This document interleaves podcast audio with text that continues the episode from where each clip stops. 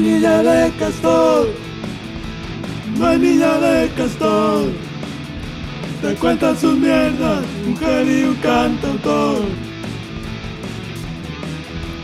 Manilla de castor, manilla de castor, te cuentan sus mierdas, mujer y un cantautor.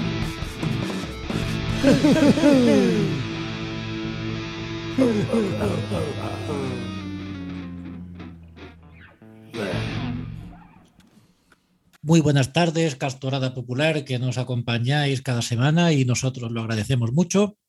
Pues eso, otra semanita más, estamos aquí, vuestros amigos Ignacio Lobo. Muy buenas, Ignacio. Buenas, maestro Lolo. Y un servidor Lolo García. Eh, hoy va a ser eso uno de estos programas también, ¿no? Eh, de esto, ¿sabe? Un poco eh, para agradar, ¿no? Porque vamos a tratar un tema, ¿no? es que estos temas catódicos son tan de, de yo fui a EGB y de estas cosas que, oye, que, que bienvenido sea y que, nos, en fin, nosotros al fin y al cabo nos estamos subiendo, ¿no? A ese tren. pero bueno, uno, uno facilito, ¿no? Uno, efectivamente. Eh, porque hablar de, de tele, eh, pues acaba tocando la, eh, el rollo ¿no? de, de, este, de la nostalgia. De hecho, no, fíjate, Ignacio, que esta es la hora en la que estamos pues merendando y tal, pero años atrás esto era una hora para nosotros, no para ver la tele. Para... bueno, ¿qué, ¿qué, hora no era una hora para ver la tele? También te digo. ¿eh? También es verdad. Y, y, bueno, pero en este caso, claro, el mundo catódico pues es amplio y vasto. Nosotros nos queremos centrar en lo que es el tema ¿no? de, de, los concursos y de los concursos con gimmicks, los concursos con chicha, los concursos de, en fin, con un poquito ¿no? de gracia, esos que realmente no pues nos atraían eh, como los niños que éramos y hoy en día pues recordamos pues con ese cariño. Que por cierto, Ignacio, ¿has oído hablar del nuevo concurso? ¿Qué concurso? El de agarrarme bichorra pulso. es humor sofisticado, claro que sí. Este es vuestro podcast. Hombre, si, si, si, la temática era original, pues claro. la entradilla también tenía que serlo. Hay que decir que esto está basado en una conversación real de, por WhatsApp, que ya pondremos un pantallazo posiblemente en Twitter. eh, además, eh, es lo más cercano a un cómo se hizo el programa este. Y, y aquí no estoy exagerando, Ignacio. ¿eh? Sí, esa fue, esa fue, ese chiste fue la preparación del programa. Claro, nosotros es que no es que hagamos, diga, eh, preparemos el payasismo que acabe eh, en el programa, ¿no? O sea, vamos dando eh, pautas de payaseo que puedan terminar en programa. Al contrario, ¿no? Todo ese payasismo que traemos ¿no? de casa, cortamos un segmento, básicamente se podría decir, y es lo que acaba en el programa. ¿no? Este es un, un iceberg de gilipolleces, ¿no? Este, este programa. Sí, sí, podrían ser peores, ¿eh? Las Sí, que sí, se quedan sí. fuera. Bien, pero pues eso, como decíamos, pues la cosa trata ¿no? del tema de, de, la televisión flipada, ¿no? La televisión majara. Eh, esta tele que, que, bueno, que ya en un intento de ampliar fronteras y descubrir nuevos horizontes, ¿no? Pues ponía a prueba la, eh, los límites eh, ya incluso no tanto mentales que también, pero físicos, ¿no? De los concursantes, hasta el punto que nosotros incluso nos hubiera gustado formar parte ¿no? de esa fantasía en algún momento. Sí, sí, yo, yo la verdad es que, mm, de hecho, eh, se me ha ido un poco la olla empezando a, a investigar el tema y he ido eligiendo concursos que a lo mejor no, no se adecuaban exactamente a la definición, pero que algo tenían que los hacía, ¿no? Que tenían algo, algún punto de flipamiento, digamos. Sí, sí, sí. Te entiendo porque me ha pasado un poco lo mismo. Dentro de la poca barra nula preparación ¿no? que tienen estas cosas, efectivamente, al tirar un poco del hilo te salen cosas que, bueno, que realmente a lo mejor no se ajustan a, a por lo menos no las ideas más concretas que teníamos de esto, pero eh, quizás fueron un poco padres de la criatura. Eh, podemos incluso ya empezar tirando nombres, ¿no? por poner un poco de preámbulos, ¿vale? En el caso de, de, bueno, de la televisión que conocemos nosotros, es decir, la española, uh -huh. eh, quizás pues cuando hablamos ¿no? de, de concursos, ¿no? De, de, la madre o el padre de los concursos, ¿no? Pues eh, quizás tirando de historia tal, mm, yo creo que no había nada que se le pareciera al 1, 2, 3, ¿no, Ignacio? Es el mismo que tengo yo. Primero, es el que quizá el primero de los más gordos.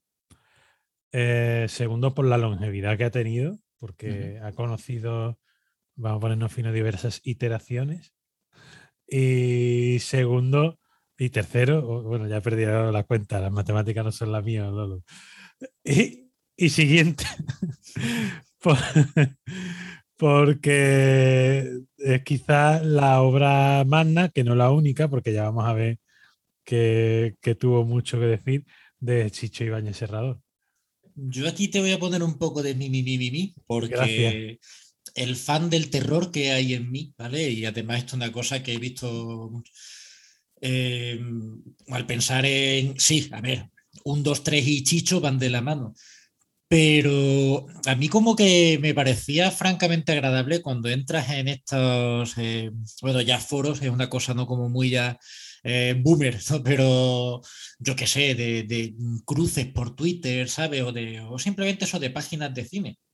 Gente en, en el extranjero, ¿vale? Que flipa cuando se enteran que, que Chicho Ibáñez Serrador es más conocido por esta faceta televisiva, ¿no? De, concursos así. Hombre, no, es, lo mejor que ha hecho, sé por dónde va.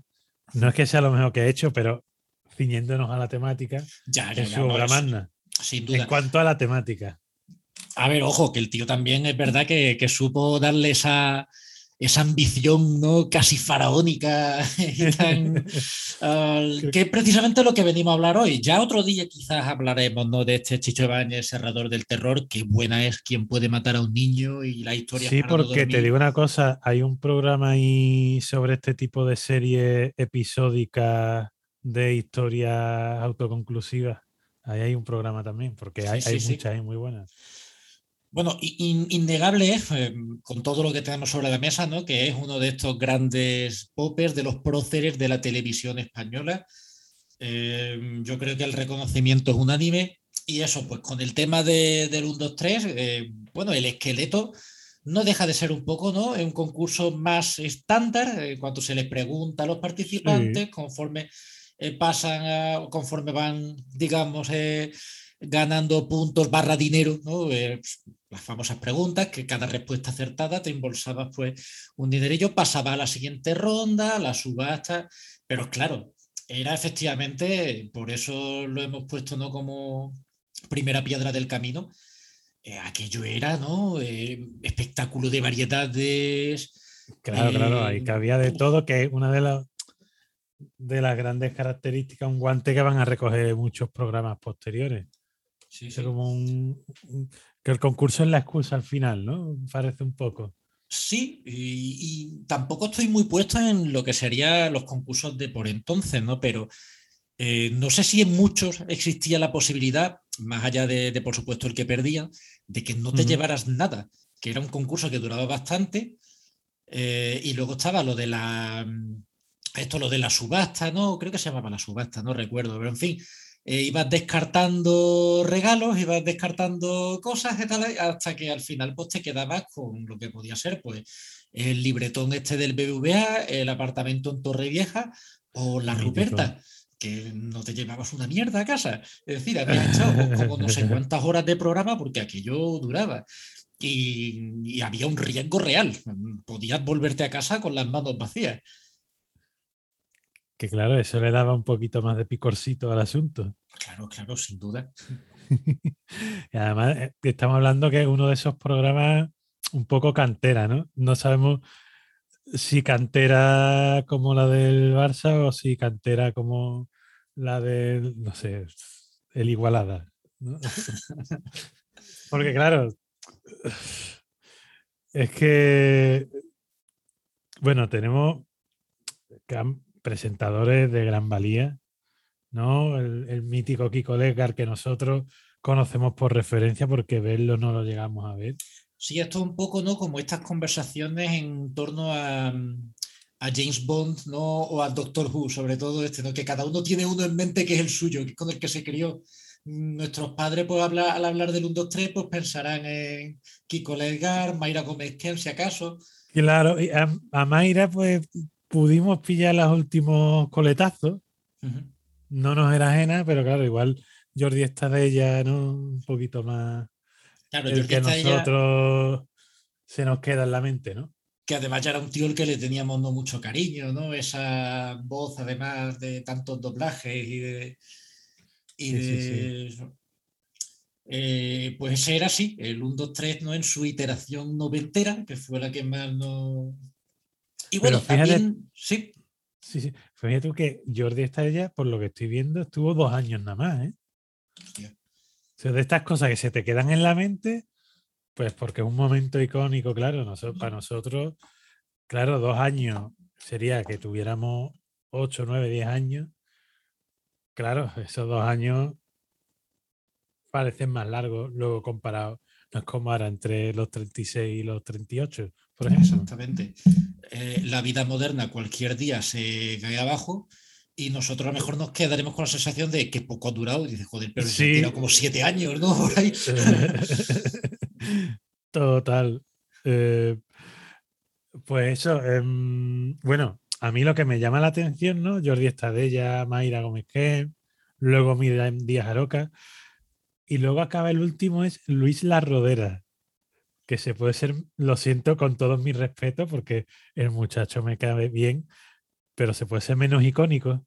Es que, claro, esto ya, yo creo que ya el 1, 2, 3 también era, era como los sables de luz, ¿no? Un invento noble para tiempos que no lo son tanto.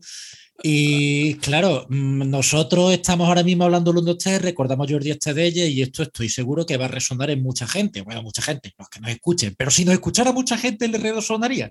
Eh, pero mm, ponte que el chaval de 15 años que dentro de 20 diga de hacer un podcast, si es que eso existe. Bueno, algún equivalente habrá. Que la ¿Tú te lo imaginas hablando del 1, 2, 3 de Luis La Rodera?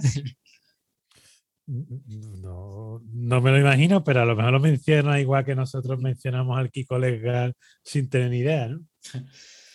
Pero de todo modo me quedo con una cosa muy, muy interesante que ha dicho Ignacio, el tema de cosas que mm, de esta serie, bueno, series no concursos y tal, eh, que duraron menos de lo que nos imaginamos, que realmente digamos que no fueron para tanto, porque creo que va a ser una constante ¿eh? en muchos de los, de sí, sí, sí, absolutamente.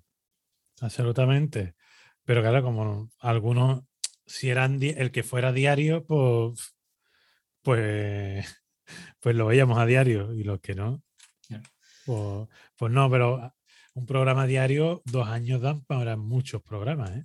Sí, sí, sí si somos nosotros que somos semanales y ya llevamos unos pocos. Fíjate, fíjate, llevamos, sí, este es el número 16 ya, cuidado. Poca broma.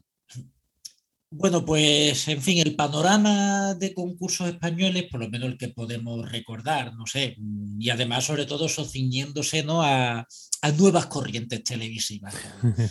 Eh, pues, eh, por ejemplo, bueno, recordamos eso, la de el tiempo es oro, ¿no? Formato que hoy en día, eh, evidentemente, es un programa que ya impensable, porque no sé si recuerdas, oh. ¿no? Que era, a ver, había actividad física, tenías que correr para buscar ahí entre, entre esas torres ahí de enciclopedia. Yo, yo del tiempo es oro solo recuerdo a Constantino. Hombre, Constantino muy grande. Que, hombre, ineludablemente, ineludiblemente ligado a nuestro imaginario sentimental como la voz de Darth Vader.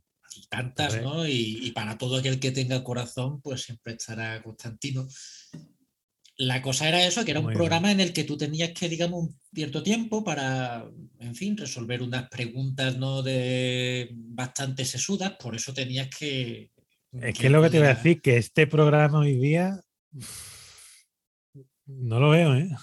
No, no, no, es que claro. Vamos, a ver, vamos, a ver dos extremos eh, a lo largo de, esta, de este listado. No sé si tú habrás alcanzado la misma impresión que yo, que es, por un lado, programas que hoy día no serían posibles porque gran parte de, no sé si decir atractivo o a veces decorado, era tías en pelota o casi. Porque claro, hoy día, afortunadamente, pues las mujeres tienen un papel un poco más protagónico y no de mera comparsa. Y por el otro lado, eh, programas que son impensables, salvo en el caso de uno del que ya hablaremos que todavía sigue, porque te preguntan cosas que requieren un cierto saber que hoy día, por lo que sea el tema cultural, como que no, no vende. Lo que pasa es que en el caso concreto de, eh, del tiempo oro es que hoy en día tiene Google. Es que no necesitas irte es que, Es que, claro, claro, es que una, cosa es que te pongan a buscar algo en enciclopedia que te requiere su tiempo y claro, si lo buscas en Google, pues tienes razón. Y, también como quizás esta otra rama de, de preámbulos también, pues se me ocurre Em, porque quizás cuando éramos pequeños también lo veíamos un poco, ¿no? Con, ese flipamiento, ¿no? De joder, que el del precio justo, ¿no? De Joaquín Prat. Fíjate tú, tres programas que hemos comentado. Tres, presentadores icónicos donde los haya, ¿eh? Tres, tres titanes de la pantalla. Y, bueno, este, a ver, no, no, tenía, el concursante no se jugaba el físico, pero es verdad que tenía ¿no? estas pruebas que eran como no sé, con esos cacharros, esas ruletas, esas, esos entramados, esa estructura ahí, todo luces y colorines. Sí, sí, además, eh, eh, además un programa que la verdad que tú desde casa mm, pues te picabas mucho, intentabas ¿no? también concursar, entre comillas, sin, concursar. Y luego una cosa que, que, que, me llama la atención de este programa, la, cómo va claro, según el tiempo va avanzando y se van repartiendo, sucediendo los presentadores, fíjate tú la sucesión. Tenemos a Joaquín Prat, tenemos a Agustín Bravo y luego tenemos a Carlos Lozano. fin, ahí lo dejo es también un poco, ¿no? Como esa, si antes hemos puesto el ejemplo con series o con películas y tal, de ahora también es como, ¿no? Con, los, con grupos de música cuando te cambian al cantante y ya pues dices, joder, cuando molaban eran con este, ¿no? Eh, el Mark One, eh, eh, ah, el Mark Es que es lo mismo, es lo mismo. Y bueno, pues... Se presta mucho a eso del... Sí, sí, no, que se presta eso a que cada uno tenga su favorito, aunque mayoritariamente se suele, suele ver coincidencia. Que por cierto, Lolo, imperdonable error el nuestro el no haber hecho una pequeña mención a Ruperta. ¿eh? Ah, bueno, mm, no sé si comenté ¿no? que era eso eh, el premio de mierda ¿no? que te llevabas. Sí, sí, pero como icono y como ¿no? Porque era más que un mero premio. No, sí, sí, sí. Incluso, joder, yo recuerdo. La de merchandising, Exacto. De la misma época que tú, pues lo. No sé, la, las figuritas estas que venían con los fosquitos, ¿no? Hombre, es que para un niño de los 80, la calabaza más que Halloween representaba el 1, 2, 3, ¿eh? Sí, sí, oye, pues sí, pues sí, que cuidado, cuidado, sí, sí, sí, sí, sí. Y además. Ahí, había un cambio cultural muy grande. ¿eh? El 1, 2, 3, ¿puede haber algo más carpeto betónico? pero fíjate tú como en todos los casos. fíjate tú como, como en ambos casos, es que claro, porque nos tiraba lo lúdico, joder, es que mm, si tú me hubieras puesto como alternativa al Halloween algo en el que tú te lo pases, que es una fiesta, algo en lo que tú te lo pases mejor, pues claro que voy a tirar por eso, joder, no, Hombre, no tenía tampoco tanta ciencia. Ya que había tirado por el precio justo, que empezó en el año 88, si mal no recuerdo, me quedo en otro año porque como hemos estado hablando de una mascota muy icónica, creo que es justo por lo menos mencionar otro concurso de ese que empezó ese mismo año con una con una mascota también muy icónica que incluso todavía hoy día rancios como yo podemos usar en nuestro diario hablar, que era juego de niños y sus famosos gallifantes. Ay, los gallifantes, claro. Todavía más de uno, y al igual que yo, dice, hombre, cuando alguien acierta, un gallifante para ti. Sí, pero claro, ya sabes que solo tienes que decir con gente de tus dos mayores, porque como lo hagas delante de, de un chaval ya, ya no estás en la onda, colega, ya bueno, como ya hemos dicho antes, nosotros nacimos fuera de onda. Así que... Nosotros nunca hemos estado en la onda, esa, esa, facilidad que tenemos ¿no? por la vida. Sí, sí. Pues el tema de, en fin, mm, con estos mimbres ya se tramaban y urdían de nuevas maneras, más, más luego, por supuesto, no nos podemos dejar eh, lo que se venía haciendo fuera, de una influencia mm, importantísima en lo que era eh, ya no solo, en, en fin, en el desarrollo de la tele como medio, en el concurso en sí, sino como nosotros como televidentes, que ya efectivamente viendo cómo se hacían algunas cosas, no nos íbamos a contentar con, con menos de eso. Hombre, a lo mejor me estoy razón. adelantando. A lo mejor me estoy adelantando, Ignacio, porque esto, verás, eh, eh, nosotros, claro, lo conocimos más tarde, pero si nos ceñimos a la cronología, mm, esto me suena que ya venía cociéndose eh, desde mm, 80 mediados o incluso tardíos, pero bueno, lo suelto ya. Ese programa que era Takeshi's Castle en inglés, traducido, pues como os podéis imaginar, humor amarillo, evidentemente. Hombre, yo, yo la verdad es que a estas alturas de- del partido ya no sé qué más se puede añadir sobre humor amarillo que no, que no se haya dicho ya, porque es que es un icono de la cultura popular impresionante que incluso vivió una segunda vida, ¿no? Cuando, cuando Cuatro tomó el, el relevo de Canal Plus y lo volvieron a emitir. Que era con, el mismo doblaje, no, era, era otro, ¿no? No, y, y era en Telecinco originalmente. mm, y efectivamente eh, pasó luego a 4, ¿no? Que fue esta segunda época ya en los 2000. El doblador, eh, perdón, actor de doblaje, bueno, no, aquí no era un... No, creo que eran, creo que eran dos, creo que eran dos nuevos, ¿no? No eran, no eran los mismos. Exacto, yo creo, yo creo que era diferente. Tenían saborcillo, la verdad, ¿eh? lo hicieron bastante bien. Muy bien, Pero, sí, creo sí. Que, pero creo que no eran los mismos. Hombre, eh, dio lugar, pues es como esos fenómenos que de vez en cuando aparecen que cambian el lenguaje de la calle, ¿no? Porque quien no, cada vez que veía a cualquier persona, porque claro, nosotros ya sabemos cómo somos los españoles, cuando veía a un asiático ya pasaba a ser el chino cudeiro. Exactamente, sí, sí. No, a ver, eh, el programa, mm, todo se ha dicho, claro que lo recordamos con cariño y tal, pero huelga decir que no era precisamente estandarte del buen gusto, ¿no? Además, no sé si recuerda Ignacio la, la cabecera, ¿no? En la que salía pues un chaval negro diciendo, a mí me gusta el humor negro. ¿no? Eh, la monja diciendo, a mí me gusta el humor blanco, el guardia civil, el humor verde. Me ¿no? gusta lo verde.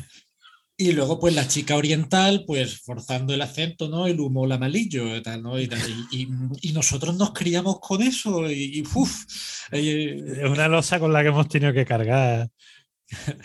y, y Claro. efectivamente, ¿no? Era el chino Cudeiro, que incluso en su segunda encarnación siguió, ¿no? En Exacto. tiempos más adelantados, más civilizados supuestamente, pero no podíamos dejar de ser esclavos, ¿no? De, de esa herencia. Efectivamente, querido- queridos niños, en aquella época ese concepto de persona racializada no existía. Nosotros no éramos, no, uno tenía su buena voluntad, a uno le podía gustar Martin Luther King, le podía gustar, yo qué sé, Jimi Hendrix y tal, pero ay, teníamos unas ciertas carencias Exactamente. que bueno, que, que probablemente ahí sigan.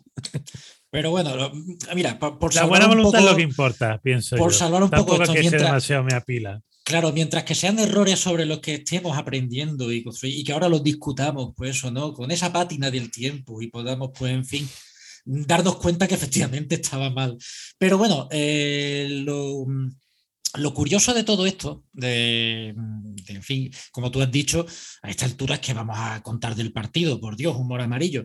Pero quizás, eh, yo no sé si antes había programas tan populares en los que los concursantes eh, que es que ni siquiera sé cuál era el premio, a quién le importaba, ¿no? Nosotros veíamos nada. Y lo que importaba eran los hostiazos que se metían. Pero, claro, que se- que se jugaban el físico y de qué manera, ¿eh? Porque vaya hostias se metían los pobres. Uy, cuando iban saltando las hamburguesas, eso era. Cuidado, qué resbaloso. Sí, porque a lo mejor había pruebas que tú decías, mira, vale, aquí, no sé, la de tirarte contra las puertas, esta, cuál es de verdad, cuál es no, en el peor de los casos, ay, mira, ay, esta no era, no sé. Pero mm, lo de las hamburguesas, que por alguna razón, pues solo podías pasarlo corriendo, ¿no? A toda leche. Hay algunas hostias. Hombre, algún cuello se tronchó, ¿eh? Eh, los cañones de Nakasone con lo bien que tiraban ¿no? las pelotas ahí a, cuando de- Y eso Mm, tenía que picar, ¿eh? Sí, sí, sí, sí, sí. Eh, en fin, había incluso cosas, no sé, aquella que era como si fuera una máquina de pachinko gigante, ¿no? Te metían en una bola de plástico, te echaban a rodar. Verdad, que a, verdad. a mí eso me da miedo, pero yo digo, yo me marearía, tío, empezaría a echar las rabas ahí. Yo, menos mal que ahí no había armas de fuego, ¿eh? Porque. fin. Y digo yo eso, que, que- que el premio... El técnico de prevención de riesgos laborales ahí era un poco como el de, como el de la peli de Alex Baldwin. Y eso, y esto sin saber del premio, pero que presuponemos que tenía que valer la pena, ¿no? Para que tanta gente fuera dispuesto a abrirse la cabeza. Bueno, aunque siendo japonés, igual el premio era una hora en un café de gato o algo de eso. O unas bragas usadas, ¿no? En fin, ay, diciéndonos que qué mal este racismo y nosotros aquí sacando unas conclusiones que muy elegantes, ¿verdad, Ignacio? Bueno, por- eso advertí yo antes que quizás no hayamos aprendido todo lo que pudiéramos. Pero estamos en el proceso de aprender. Estos son errores que, como, como zamburguesas falsas que nos encontramos en el camino, ¿no? Y de aquí pues saldremos Hombre, un poco más sabios. Tam- También te digo una cosa, también uno tiene que aguantar, irte a mirar Funko y encontrarte que el Deadpool flamenco lo que tiene es una camisa con chorreras y unas maracas. Si eso no es racismo, que venga Dios y lo vea. O sea, que bueno, aquí, mientras haya cariño y buena intención, pienso yo que, en fin, se puede hacer un pequeño alto en el camino. Yo, ah, ya que has hablado de hostias, eh, no sé si aquí, claro, podríamos incluir un pequeño subgrupo, muy pequeño, ¿vale? De programas que en verdad no eran, claro, eran concursos en cuanto que tú mandabas algo y te daban un premio o no en algunos casos, pero basados en vídeos. Yo no sé, igual esto ya se sale un poquito del tema, pero es que yo tengo un par de apuntes al respecto. Hombre, si digo vídeo, ¿tú cuál vas a decir? Eh, me imagino que estás pensando en vídeos de primera, ¿no? Con ese Oh, gurú televisivo que es Alfonso Arús. Eh, No, no, no, pero oye, no había pensado en este, pero al fin y al cabo, mm, Claro, es es que verdad, ya que hablamos de gente dándose de hostia, de una manera más indirecta, pero un poco el procedimiento es el mismo, ¿no? Tú te juegas tu físico mm, para ganar el premio. exacto. Y yo creo que podríamos ver un pequeño antecedente, ¿no? Porque eh, de, de TikTok en el sentido de que eran vídeos cortitos, uno detrás de otro, y a, y a todo cholón, ¿no? Entonces, creo que te, prepa- te preparaban mentalmente para lo que ha venido después. Y bueno, otro, otro programa de concursos basado en, en vídeo era el Waku Waku, que este era muy gracioso, hombre. Sí, Tú sí, los sí. animalitos y tenías que adivinar lo que iban a hacer, pues yo qué sé, el castor de turno, por ejemplo. Mira. Además, eso es más didáctico, que es otra también de las funciones que veremos en algunos de estos programas que comentaremos hoy. Y además Eh, que como hemos abierto con Chicho Ibáñez Serrador, este también estaba auspiciado por él. Ah, mira tú. Este como- eh, tuvo también un par de iteraciones, ¿no? Una que era pues, cuando éramos más pequeños, primeros 90 quizás. Exacto, exacto. Luego el canónico, que sería el de Nuria Roca, ¿no? Claro. Y luego lo más curioso de todo, Lolo, es que lo cancelaron porque lo- los vídeos los sacaban de documentales de animales japoneses, subieron el precio y dijeron, pues ya no nos vale la pena. Hostia, pues a lo mejor por el por Bill eso, Metal. mismo, por eso mismo quitaron también vídeos de primera, porque yo me acuerdo, fíjate tú las conversaciones de la época, Ignacio, eh, que, que siempre cuando estaban, se veían esos vídeos, ¿no? Esa cámara ahí impertérrita, ¿no? Y, y ese niño que se pegaba a la hostia y, y quizás veía unos segundos de reacción en lo que a lo mejor el padre soltaba la cámara y tal ahí. Pero eso, eso los espectadores se discutían mucho. Recuerdo en casa y dicen, joder, coge al niño. de-". Pero a veces pasaban tandas de vídeos japoneses y me acuerdo que Alfonso Arús lo anunciaba. Dice, venga, vídeos de Japón, que eso era como, cuidado. Y una de las cosas que recuerdo que mm, comentas a mis padres, pero, pero mira, que, que no sueltan la cámara, que no sueltan. O sea, que esos vídeos tenían que estar muy cotizados también porque era lo más parecido a películas Snap, ¿no? Que podíamos ver. Ese padre viendo apunte. el niño se acababa de descalabrar, pero el tío, o sea, dice, joder, es que es una toma perfecta, aquí que no, no suelta Sí. la cámara. yo creo que también es yo creo una herramienta bastante interesante para los antropólogos que quieran estudiar la vida de aquella época y las actitudes socioculturales hacia ciertas, ciertos fenómenos del comportamiento humano, porque yo creo que muchos de esos vídeos, si se pusieran hoy en día en Twitter, eh, creo que a los minutos estarían denunciados y retirados de la circulación con un arroba fiscalía mediante. Y, es que encima sería lo correcto, quizás. sí, seguramente. Pues yo no sé si Radio Televisión Española decidió eh, archivar todos esos programas vídeos de primera, pero, pero efectivamente muchos de ellos era pues eh, que hostia se ha pegado el niño. Uy, Había cosas gravísimas. el padre descojonándose de la hostia del niño cuando no, de alguna manera podían llegar a ser responsables en, mayor o menor medida del, del lance. Sí, sí, ya te digo que de esto no recuerdo mucho, pero mm, efectivamente recuerdo que había gente que presentaba los vídeos y que luego, pues. Eh, sí, sí. Mm, claro, eran ellos los que lo habían grabado, eran sus protagonistas, entonces luego tenían un poco que defenderse, ¿no? Decir, no, pues mira, pues el niño estaba jugando y lo hizo muchas gracias. No recuerdo ninguno de esos diálogos que se. Que sí, sí, lugar ahí. Pero por ahí andaría la cosa, seguro. Pues mira, Ignacio, siguiendo con el tema de las hostias también y un poco mm, avanzando, ¿vale? Otro de los programas que vinieron de fuera y que también un poco, ¿no? Pues eh, se quedaron en nuestro imaginario, nos hicieron soñar, nos hicieron flipar y efectivamente, pues eh, volvemos a explorar nuevos horizontes. El tema mm, aquí, evidentemente, investigar, eso sería rigor, por favor, Cronos libre. Eh, no sé cuál vino antes, si una versión británica o una versión americana, que eran los gladiadores. Evidentemente, la americana era los gladiadores americanos. Qué mítico, Lolo, por Dios. Grandioso. ¿Cuántas contusiones ha provocado en los hogares de los niños españoles los gladiadores americanos?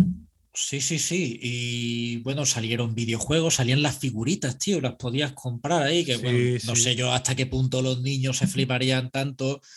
Eh, a mí me suena, ¿eh? Yo, si no la he tenido, la he visto en, algún recreo. ¿eh? Y la verdad que, claro, para los críos que éramos, aquello era flipante, ¿no? Era además, eh, competían pues, nada, mm, dos ciudadanos corrientes y molientes eh, bueno, eh, había versión hombres, versión mujeres, ¿no? Y distintas pruebas, que si escalar el muro, la justa, ¿no? Ahí en plan con los mm, palitroques esos ahí. yo, recuerdo coger palo de la escoba y atarle cojines. Evidentemente, nosotros, claro, ¿cómo, ¿cómo, medimos el éxito de estos programas? En cuanto, en el grado de cuánto hicimos el mongolo en nuestras casas a partir de aquí. Mm, yo, por ejemplo, recuerdo este programa como a veces el árbitro tenía que amonestar a, los propios gladiadores, que era gente que simplemente tenían que estar ahí, bueno, entorpecer a los concursantes, pero se ve que se meterían mucho en el papel, vete a saber, ¿no? Si todo ese clembuterol ahí, ¿no? Todos esos músculos. le, meterían también, eh, bueno, todas las mierdas que les meten a las vacas. Esteroides y, en fin. Pues eh, decía eso que, que no estoy muy seguro si a lo mejor empezó aquello aquí en Inglaterra, porque, porque aquí he comprobado que en la televisión pública existe un canal de programas viejunos que ponen humor amarillo, que no es tan gracioso como en España, oye, porque no tiene es como el comentarista es gracioso, pero es más eh, como si fuera un John Cleese, ¿vale? Contando. Eh, claro, es que en ese, en ese tipo de programas el comentarista es el que marca la diferencia. Claro, no, si no es simplemente una sucesión de vídeos, que bueno, que a lo mejor hoy día eso es lo que más, ¿no? Porque hay mucha gente que sin comentarios se tira horas, horas viendo pasar vídeos de hostias, de animalitos o de lo que sea. Uy, no, y que yo he visto en YouTube de vídeos más recientes de concursos o yo no sé qué movida en Japón, efectivamente, todo se arregla a hostia limpia. Y o sea, que allí siguen, ¿no? Allí la cosa no... Esa cultura de violencia para el disfrute ajeno, eh. Porque es verdad que el tema de los concursos ha cambiado mucho, mucho aquí en España. ¿eh? Sí, sí, sí. Pues eso, en este mismo canal existe también unos gladiadores que, tú lo ves además un rollo un poquito más austero, ¿no? Y, además, bueno, al ver los concursantes no te ves este Colin Richardson de Leeds, y tal, pues no tiene... Es gracioso, es gracioso porque te ves pues efectivamente lo que era esa Inglaterra de los 80 con, con, lo que podéis, con esa América riganista ¿no? que nos venía. Pero, pero bueno, sea como sea, estos dos programas estaban ahí, también un poco se hicieron hueco en nuestra tele.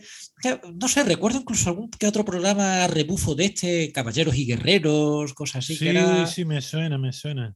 Un rollo muy parecido, ¿no? Además con su rey llamando tal ahí, todo. En fin, eso, escala de Claro, claro, un poco como lo que comentamos cuando el programa es la lucha libre, ¿no? Que a rebufo. Claro. Pues iba saliendo sus imitaciones.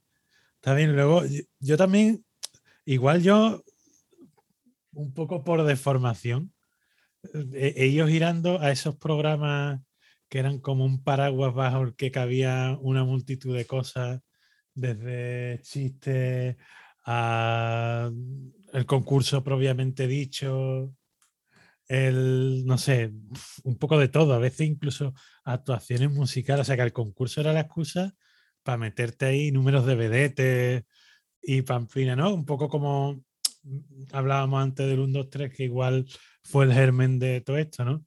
Y yo creo que no podemos salirnos de los 90 sin hablar de los VIP, ¿no? Hostias, ya ves, sí, sí, además. Que no eran sí. restaurantes. Además, eso es un formato también no traído de, de, América, que yo creo que fue pues, como tantas cosas que aprendimos de América, lo vimos en Los Simpsons, probablemente. Exacto, ¿no? yo casi todos los programas estos que estoy viendo, si no eran directamente licenciados de América, de Italia, por ejemplo, Telecinco, casi claro. todo lo traía de Italia. Eh, si no lo eran, eran una copia. O sea que, que sí, que sí, que tienes toda la razón. Y lo que yo no sabía o no recordaba pues claro, el VIP, se, los de nuestra generación lo conoceremos sobre todo, lo recordamos más que nada, porque fue lo que acabó de catapultar al estrellato a ese media mogul, ese magnate de los medios que es hoy día Emilia Aragón, ¿no? Bueno, yo te diría, cuidado, que esto también me pilla cuando teníamos que ser nosotros muy pequeños, ¿vale? Él creo que ya tenía este programa, el, ¿cómo era? Joder, no me acuerdo. El, sí, sí, sí, sí. Si lo sé, no vengo o algo así. Se si llamaba, lo sé, no vengo. Que Exacto. copiaban mucho, ¿no? De Saturday Night Live, que esto, cuidado, no lo digo yo en plan acusación infundada, esto... Exacto. ¿Sabes quién había estado en ese programa antes de Emilia Aragón? ¿Quién? Jordi Hurtado. Bueno, claro, estaba ahí, en fin. Volvemos a enlazar con programas anteriores. Exactamente, ¿no? él, él, levantó Torre España, ¿no? Y dijo aquí, aquí con edificaré. Exactamente. Sobre estos rayos catódicos edificaré mi iglesia. Pero efectivamente, cuando la televisión era joven, él ya era viejo. Claro, claro, él, eso, sí, tienes razón, hacía muchos sketches y tal. Uh -huh. Y el VIP, eh, antes que por Emilio Aragón, estuvo presentado por José Luis Moreno.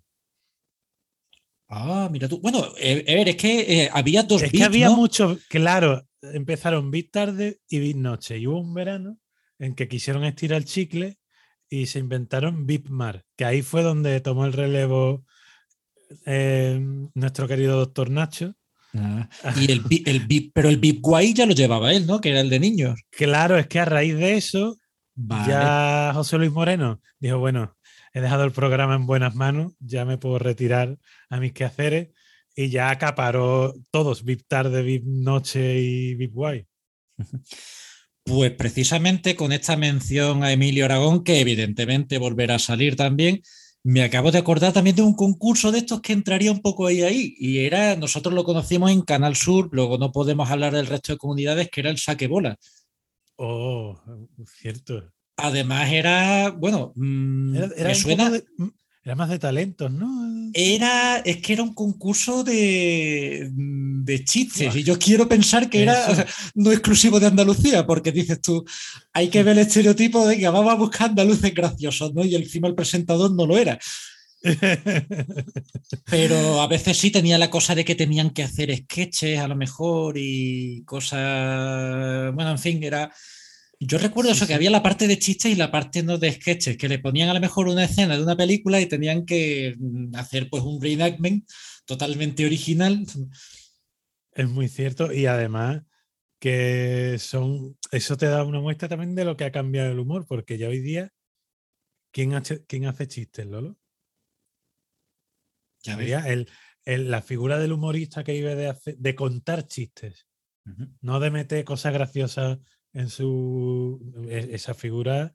Sí que es cierto que yo el año pasado dando clase, eh, pues yo daba clase en un. Bueno, tenía una clase que tenían que comer allí los chavales y mientras comían se ponían el TikTok. Y vi con horror que en TikTok eh, hay TikTokers que lo que hacen es subir chistes, pero chistes de los que podrían estar en los casetes de Arevalo o de Paco Gandía, de ese, esos mismos chistes igual de cutre y de antiguo y de todo, de machistas, de racistas, de rancio, pues están teniendo una nueva vida en TikTok, Lolo. Qué horror. joder, nosotros mira haciendo esfuerzo por recuperar lo mejor de esos tiempos y TikTok tirando toda esa labor a la basura, ¿no? Pues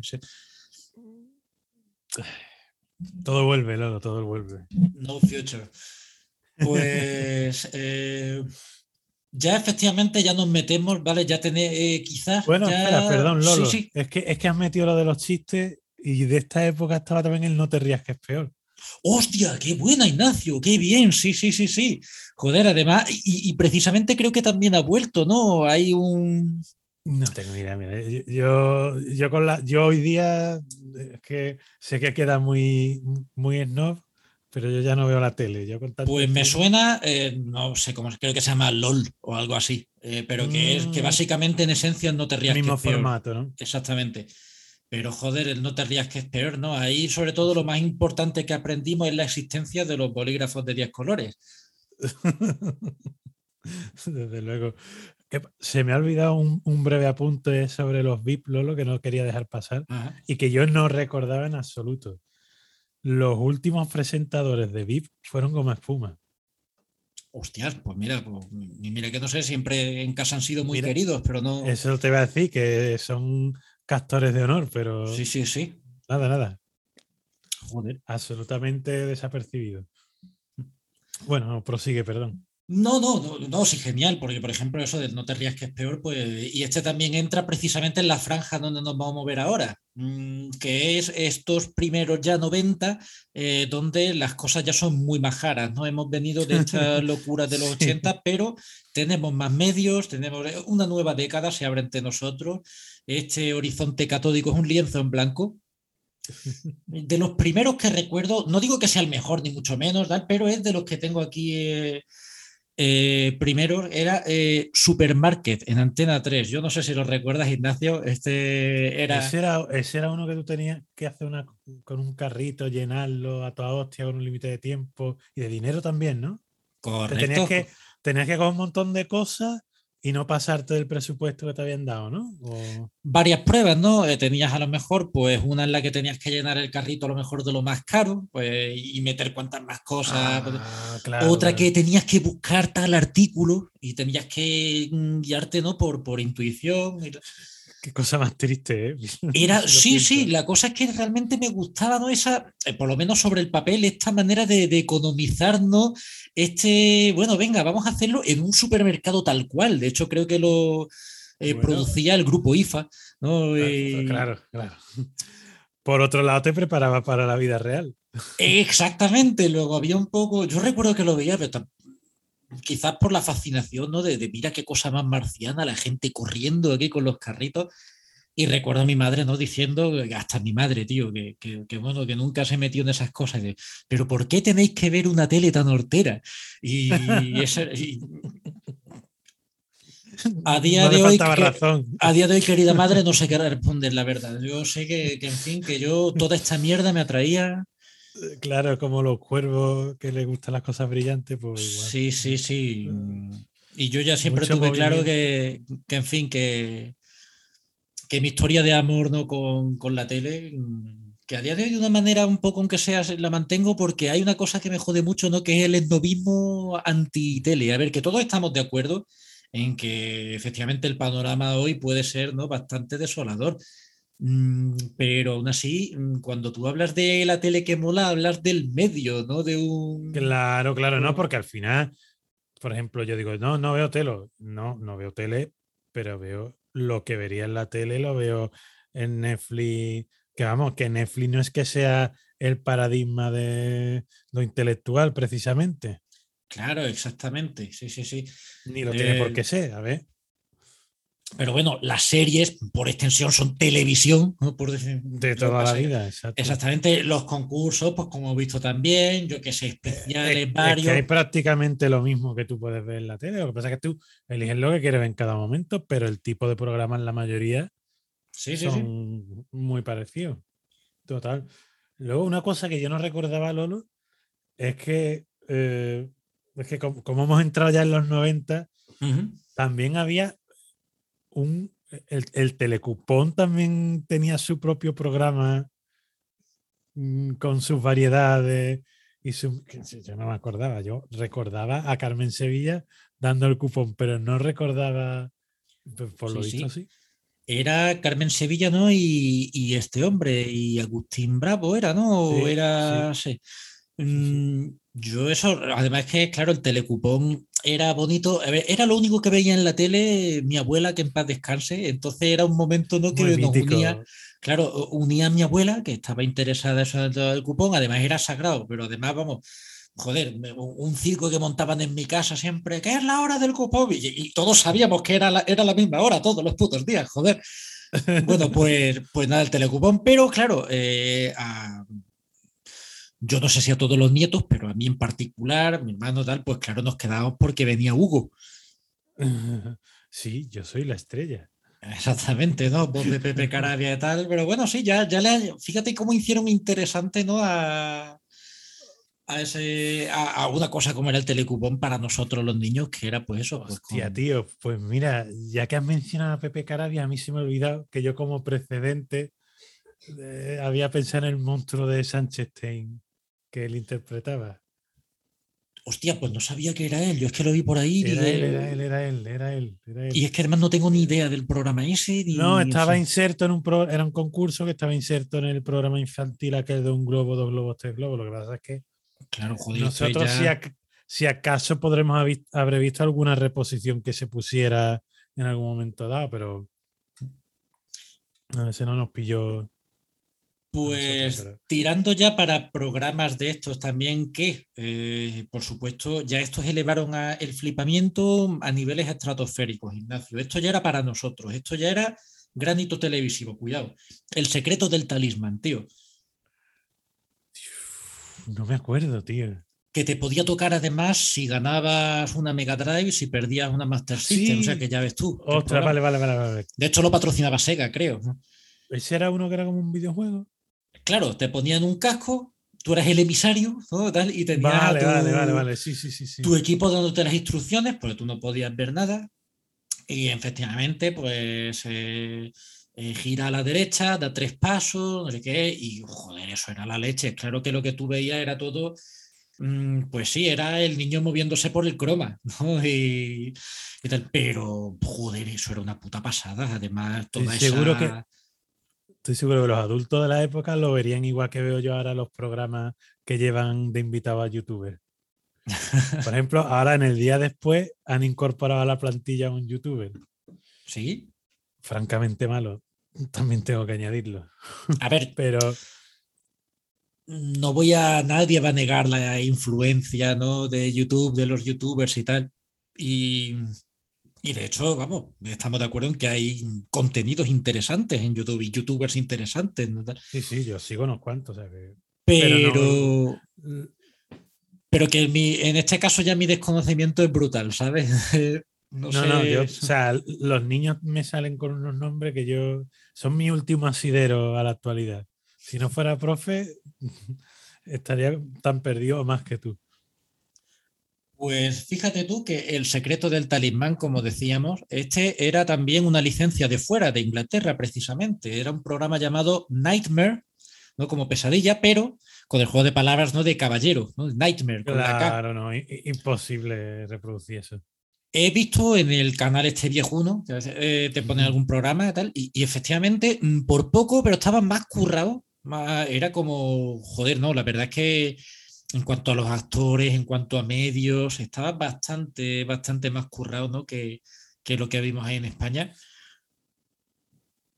Mm, pero vamos, aún así, una fórmula que, tampoco duraría tanto y una pena, porque joder. Sí, mm. hombre, algo bastante rompedo para la época también, ¿eh? muy diferente. Exactamente.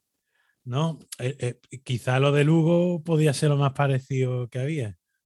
Sí, sí, sí. Fíjate tú, las cosas que convivían en aquella época, ¿eh? Estamos hablando de un programa en el que te regalaban Mega Drive, que se basaba en un poco reproducir la experiencia del videojuego en un programa de televisión y a su vez luego teníamos algo, sinceramente, tan rancio como era el de tu media naranja. Pues ya ves, ¿eh? que, hoy día es un, es un, juego de niños comparado con programa rollo First Days, pero era un concurso en el que probaban cuánto te conocía, os conocíais tu pareja y tú. Hombre, a lo mejor haciendo un poco chiste arevaliano, también, te jugabas el, también te jugabas el físico concursando ahí, ¿no? Según lo que respondiera. Según lo que respondiera. Igual no recuerdo... esa noche. No, por seguir con.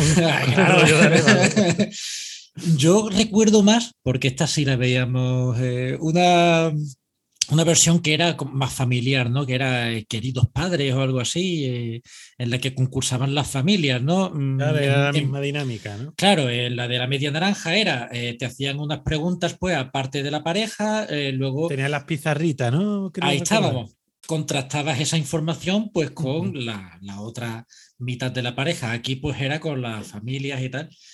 Y, uy, yo, esto, es que alguna vez lo hemos comentado en alguna cena, en familia y tal, ha salido este programa, había cosas verdaderamente delirantes, Ignacio. Creo que lo presentaba Concha Velasco, fíjate tú. Y a lo mejor tiraba ahí al ruedo eh, preguntas tan en apariencia sencillas, inocentes como ¿cuál es el momento más vergonzoso que recuerdas de tus padres? Pues imagínate.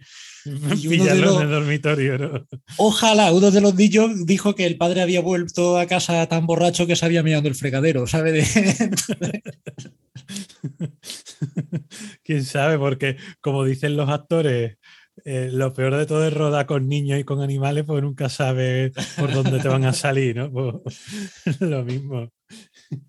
Bueno, tú has hablado de, de productos que eran directamente tomados, ¿no? Licencias como, en verdad, como gran mayoría, el que no era la licencia per se porque valía cara, mm, cogías la mecánica, le cambiabas cuatro cosas para no pagarles y ya está. Pero una licencia muy exitosa en países anglosajones y que aquí todavía a día de hoy, hasta hace muy poco, sigue teniendo, eh, sigue durando en la ruleta de la fortuna o de la suerte, según la época. Sí, sí. También un formato que quizá em, mm, ha, envejecido un poco de aquella manera, pues yo recuerdo cuando lo presentaba, creo que era Ver en Rueda, y bueno, vale, un concurso más y tal. Pero ahora yo es que es un programa que no sigo, pero es que además mm, si pillo algo en la televisión me recuerda por qué. Y es que yo creo que hace falta tener una tara mental ¿eh? para entrar de, de público. sí. Es que, coño, ahí has abierto una puerta, ¿eh?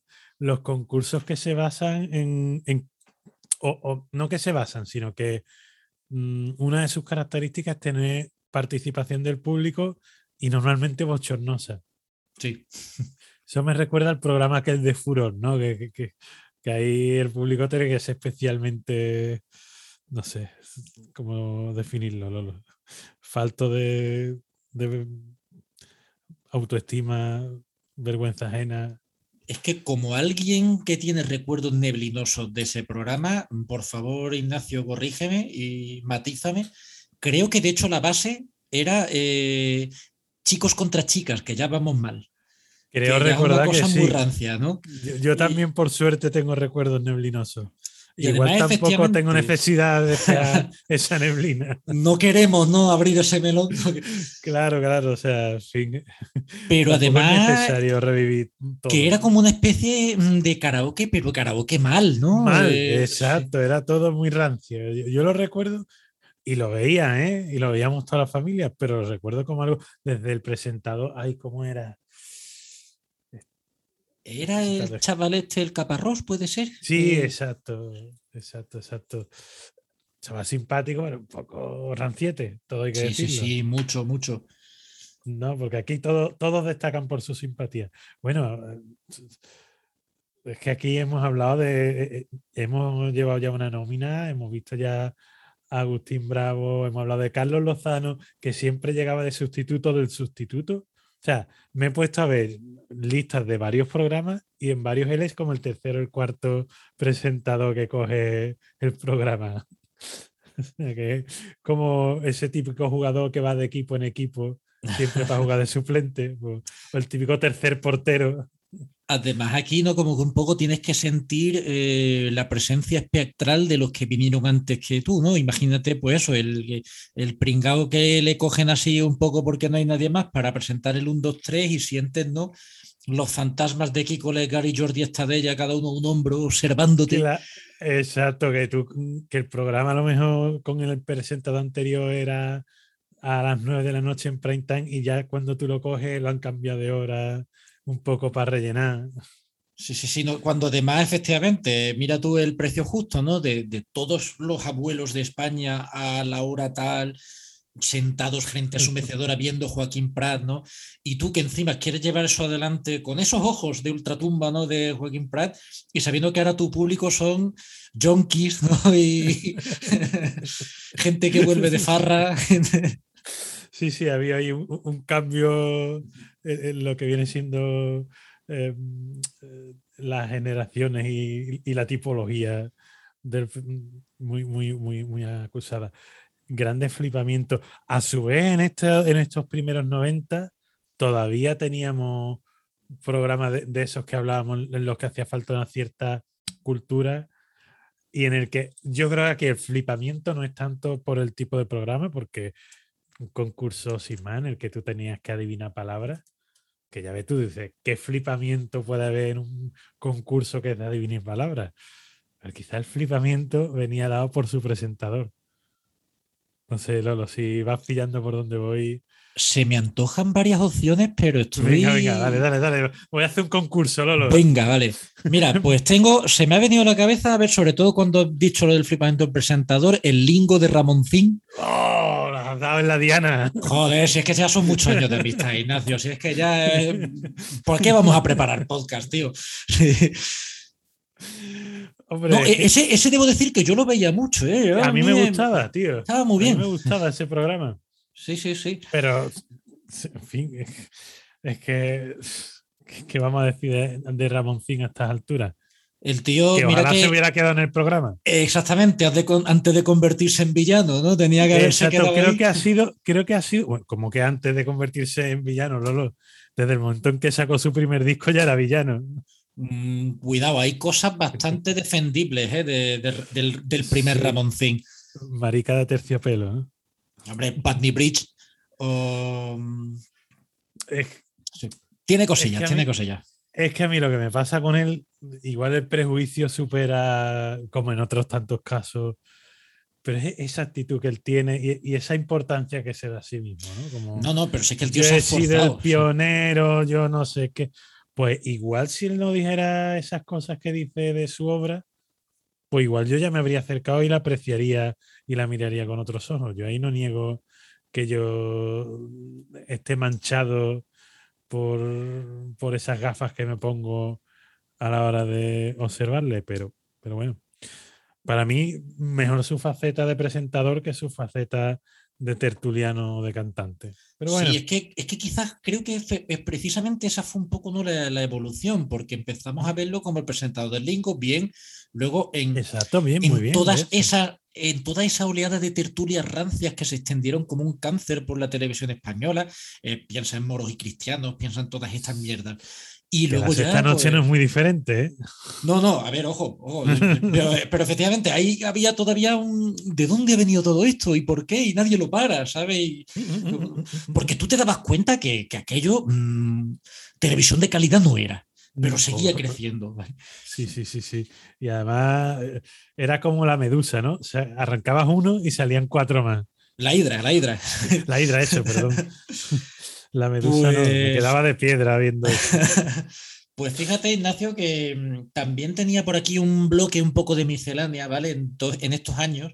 Es que es precisamente, quizás por herencia de los 80 y el, el empoderamiento infantil, mm, que eran muchos de estos concursos para niños que, que incluían muchas pruebas físicas, tío. Eh, estoy pensando en, a lo mejor, en, en la merienda de Miliki y Rita Irasema, ¿no? El programa que tenía Ah. Xuxa, eh, incluso una vez más eh, apelamos, digamos, a esto de las, co- la- las comunidades en Andalucía, pues recuerdo eso, que en la banda del Claro. sur, cuando era verano, se los llevaban a la el parque Oh, sí. acuático que hemos conocido, Y, y, los ahí pues, mirábamos con envidia. Claro, Teniendo sí, la sí. playa abajo, los mirábamos con... es, que, que- es que de verdad, los niños somos especiales. ¿eh? Pero ahí tenían todas las rampas, todas las cosas, y además jugaban y hacían unas pruebas con eso, y a lo mejor pues te llevabas una Mega Drive a casa, qué sé yo. Entonces, pues claro, mucho mejor.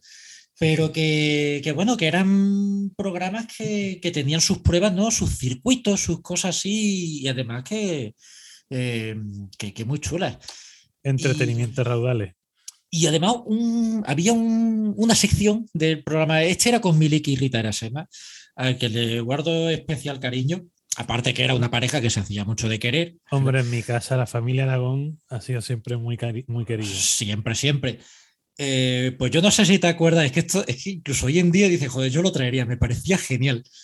Porque hemos hablado de empoderamiento infantil, muy bien, pero, pero también se dejaban las cosas claras y te ponían en tu sitio. Una cosa a lo mejor muy boomer, cuidado, pero eh, era, eh, bueno, hoy en día es, ay, venga, como yo quiero ser amigo de mi niño, venga, que se meta en TikTok y que vea a este tío con la chorra afuera. ¿no? aquí, aquí. Si es un programa de música, ¿no? Pues mi niño es que canta muy bien. En el programa este de, de Miliki y Rita Irasema, tenían la sección esta, no sé cómo se llamaría la sección, pero en fin, era un concurso en el que el niño tenía que cantar. Creo que el premio era una bicicleta. Y aquí no había medias tintas, nada de, ay, niño, el niño desafinando, y tal, pero qué bien cantas, tú esfuérzate. No, no, no el juez del concurso era un señor vestido de gorila, con una especie de cachiporra, tal, se llamaba Morondongo. Sí, y cuando ostras. Dios. tú te veías, además, el niño sabía que se subía al escenario jugándosela bien fuerte, porque eh, además creo que encima, cuidado, es que hace poco vi un vídeo. Es que el acompañamiento no era la base, tal, era un señor con el piano, en plan concurso viejuno, ¿sabes? Dice, venga, voy a cantar, pues, eh, Violetas Imperiales. Eh, por supuesto, esto era un poquito de niños, pero con un concepto de la niñez que vaya tela, ¿no? Eh, y empezaba el señor del piano, tocaba. Y el niño, venga, empezaba a cantar, pero el niño pendiente de que, uy, cómo me, cómo me patine en esta nota. Uy, y si el niño desafinaba, empezaban a salir alarmas, empezaba y, y el tío vestido de mono persiguiéndote y el niño pues corriendo con, con cara de pánico. Esto era prime time infantil, cuidado. ¿eh? Hoy día Nada todos de- los psicólogos te dirían que, que es eso de avergonzar al niño en público, que la protección de la infancia. bla- A más de uno creo que le habría hecho falta en algún momento de su vida que le hubieran salido esas lucecitas. ¿eh? Sí, sí, También sí, te sí, digo. Pues yo, yo, yo, por supuesto, deseando que saliera el mono ahí a perseguir niños. Oye, yo- una cosa graciosísima. Yo, lle- yo llevaría el gorila morondongo a la sexta noche, ¿eh? a darle Hostia, una respuesta hostia a Maronda y a Inda. ¿eh? Yo imagínate, ¿no? Cuando el Inda que se estuviera efectivamente, eso es, ese concepto molaría, ¿no? que, que Inda y Marenda tuvieran que pensar mucho lo que dice, porque a la primera mongolada, pues que por una parte no iba a tardar, pero por otra, claro, dices tú, joder, ya, ya tú estás esperando que la suelte, ¿no? Para que. Vamos a hacer un crowdfunding, Quillo, eso, eso hay que hacerlo. Sí, sí, sí. eh, hace falta más morondongo en televisión. Si cada español pusiera una peseta, yo creo que lo sí, sí. pudiéramos hacer. Yo pondría hasta tres. Yo, pondría, yo soy capaz de hacer el trabajo de tres españoles, ¿no? Por, por un castigo justo al tertuliano mongolo. Ahí toma mi dinero. Bueno, ya que estamos muy flipados, Lolo, vamos a fliparnos mucho que apostamos, ¿no? Joder, joder. Mm, sí, sí, sí. A ver, no podía faltar, evidentemente. Que volvemos a lo mismo, ¿no? Uno de esos concursos larger than life, más grandes que la vida. Sí, sí, sí. Porque además nosotros siempre decimos, ¿no? Aquí en el programa, las de talentos inútiles que tenemos, de recordar tal, no, no, no. Cuidado, estos eran talentos inútiles, pero que les podía sacar mucho mayor beneficio del que le podemos sacar nosotros, ¿no? Con, con podcast y demás. eh, que apostamos, lo, lo presentaba Ramón García, ¿no? Ramón García y Ana Obregón. Exacto, que ya hay algunos que, eh, que presentan tanto. claro, claro, claro. Qué sagas, ¿eh? Qué sagas, qué alimento de programas de corazón y de. Y, qué ranciedad, tío. esos smokings con esas pajaritas. No, que ya estábamos en los 90, tío, que ya. No, no, no.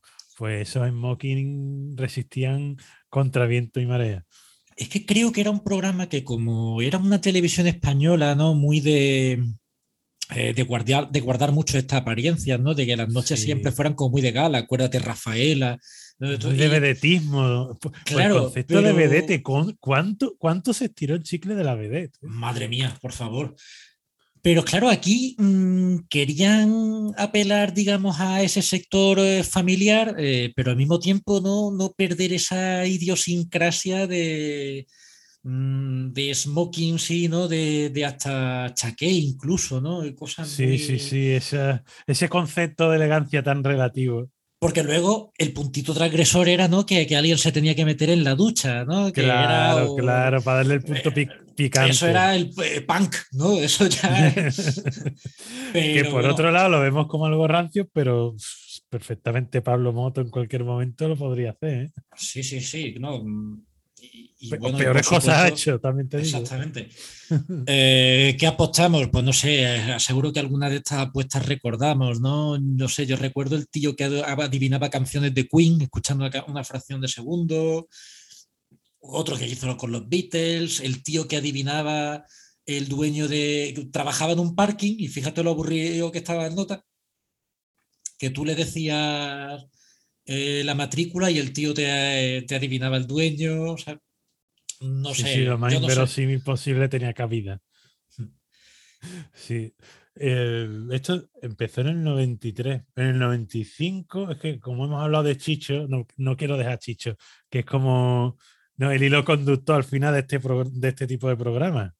Hmm. Eh, Chicho también, y ya que hemos hablado de los programas de chistes y hemos hablado de Jordi, esta, esta de ella, pues podemos hablar del semáforo, ¿no? Que es variedades a tope. Y... Hostia, ya ves, sí, sí, sí, sí. Eh, fíjate que no me acordaba que fuera de Chicho, pero sí lo era, además, ¿no? Con su voz desde arriba. Claro, exacto, exacto. Fue aquí donde salió Cañita Brava, ¿no? Correcto, sí, sí, sí. Y, otros tantos. Esto quizá, mm, evidentemente estamos tirando de recuerdo. Esto ya aquí, si a lo mejor intento mm, tirar más por la elegancia en que apostamos, esto ya fue un poco no la, la la pasada de frenada, ¿no? Porque esto ya era muy casposo, incluso para el pobre Jordi. Sí, sí, no, no. E, es que. Sí, sí, sí, la verdad es que sí. No, puedo decirte más que sí. Pues además, o sea, es que esos, esos chistes tan cutre que ya en el 95, que ya reutilizados programas, porque claro, lo peor es que ni siquiera eran chistes muy originales. Eran chistes que habían vivido 40 vidas.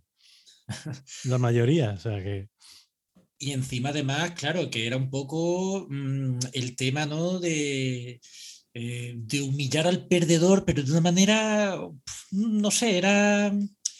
No era agradable, no era agradable, ¿no? Porque además, sobre todo, piensa en el propio Cañita Brava, que era un tío que creo que había perdido, pero como el tío, pues en fin, mm, tenía ese, no sé, ese vieron que era una mina de oro porque era fácil reírse de él, pues, pues fue un poco caer bajo, ¿no? Incluso para... Sí, sí, no, no, es que es que ese también una característica muy de, de esa época, no solo de los concursos, que era el tema de vamos a reírnos de los frikis, ¿no? Sí, sí, sí. Un poco muy, algo muy Cárdenas, ¿no? Sí, de, aquellos polvos estos lodos, ¿no? Bueno, ya el propio Cárdenas cual aficionado inglés borracho en la Plaza Mayor, ¿no?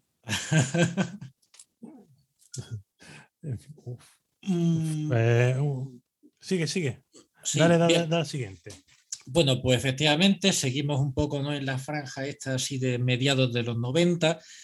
Eh, hemos visto este giro hacia la elegancia y la sofisticación, pero siempre de una manera muy sui generis. Entonces, eh, vamos a volver un poco a los concursos de grandes producciones. De, hablamos ya de gente dejándose una pasta gansa, mm, de bueno, de cosas más todónticas. Ya no solo era el dinero que te gastaras, que evidentemente era una mm, cantidad bastante bestia, ¿no? sino que el resultado tenía que estar a la altura. Tenía que ser eh, algo, eso, larger than life, ¿no? más grande que la vida. Y bueno, pues en este caso tengo unos cuantos candidatos por aquí, como decíamos, mediados de los 90 ya. Eh, quizás, bueno, vamos a ir por mm, los que, digamos, en orden de, bueno, no sé realmente, es que esto es un poco cómo los podemos ordenar, ¿no? Eh, a ver, La Noche de los Castillos, televisión española. Eh, este se imagino que lo recordarás, ¿no, Ignacio? Yo creo que será de nuestro top 2 de flipado, pues yo lo veo claramente que hay en el concurso de flipamiento tenemos a dos que ganan y no sé si este puede ser el campeón. Mira, de lo poco que me ha dado por mirar, no sé, antes de, eh, de, eso, de, de, hacer el programa y tal, eh, como decíamos al principio, de joder, esto que duró tanto tiempo y al final resulta no era nada. La Noche de los Castillos, que bueno, la duración pues tampoco fue tan larga, ¿verdad? En fin, ya decíamos que era una producción bastante ambiciosa, pero la cosa es que realmente eh, nosotros quizás lo recordamos como un gran éxito, como un granito televisivo y estuvo más cerca del fracaso.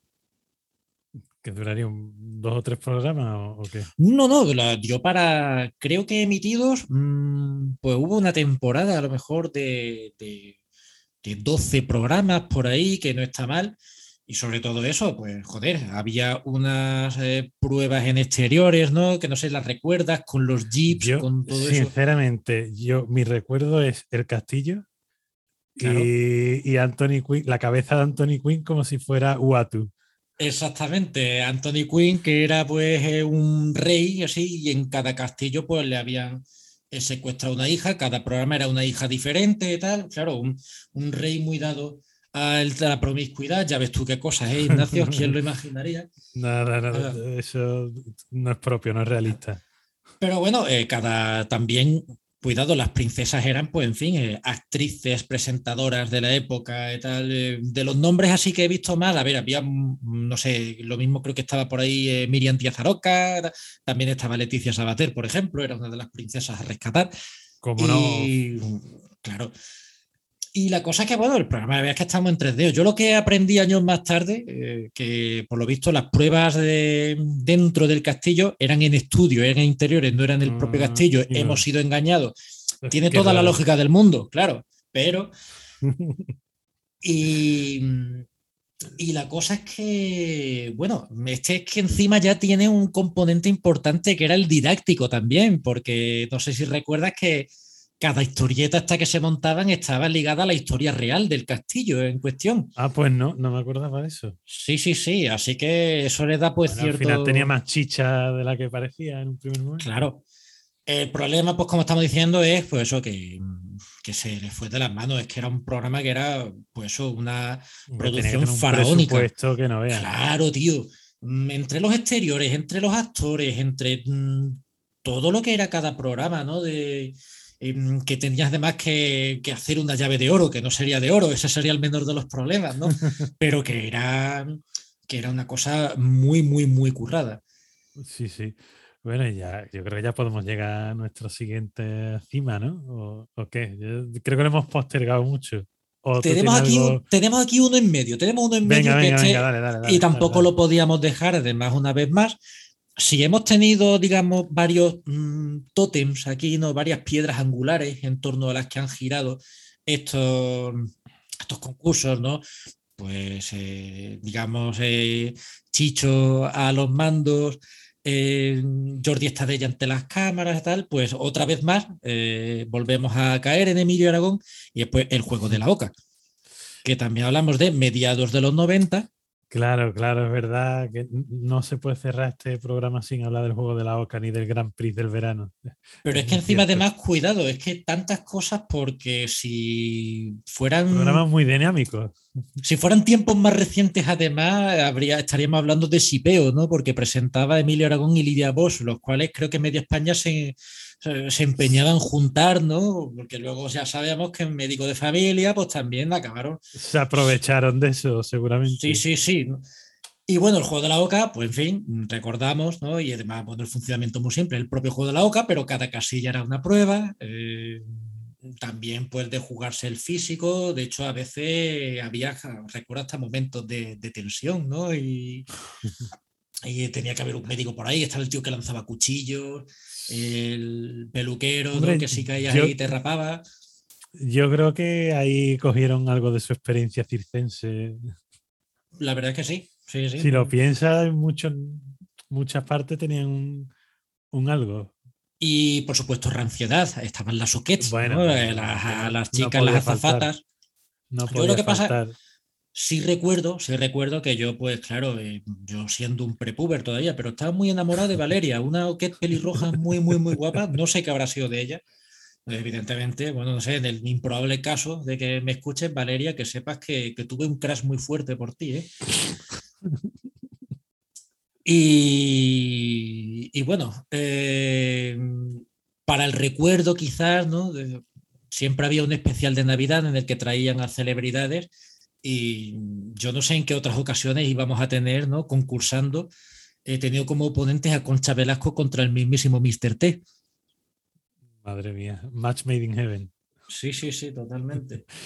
Madre mía. Y claro, he mencionado el Grand Prix. Yo creo que simplemente del Grand Prix, que, decir que, puede ser el, el, cúmulo de la ranciedad hecha a concurso, ¿no? Porque a todos estos elementos anteriormente mencionado presente en todos los concursos, que por supuesto estaban aquí, pues ¿cómo lo vamos a superar? Pues metiéndolo en una vaquilla.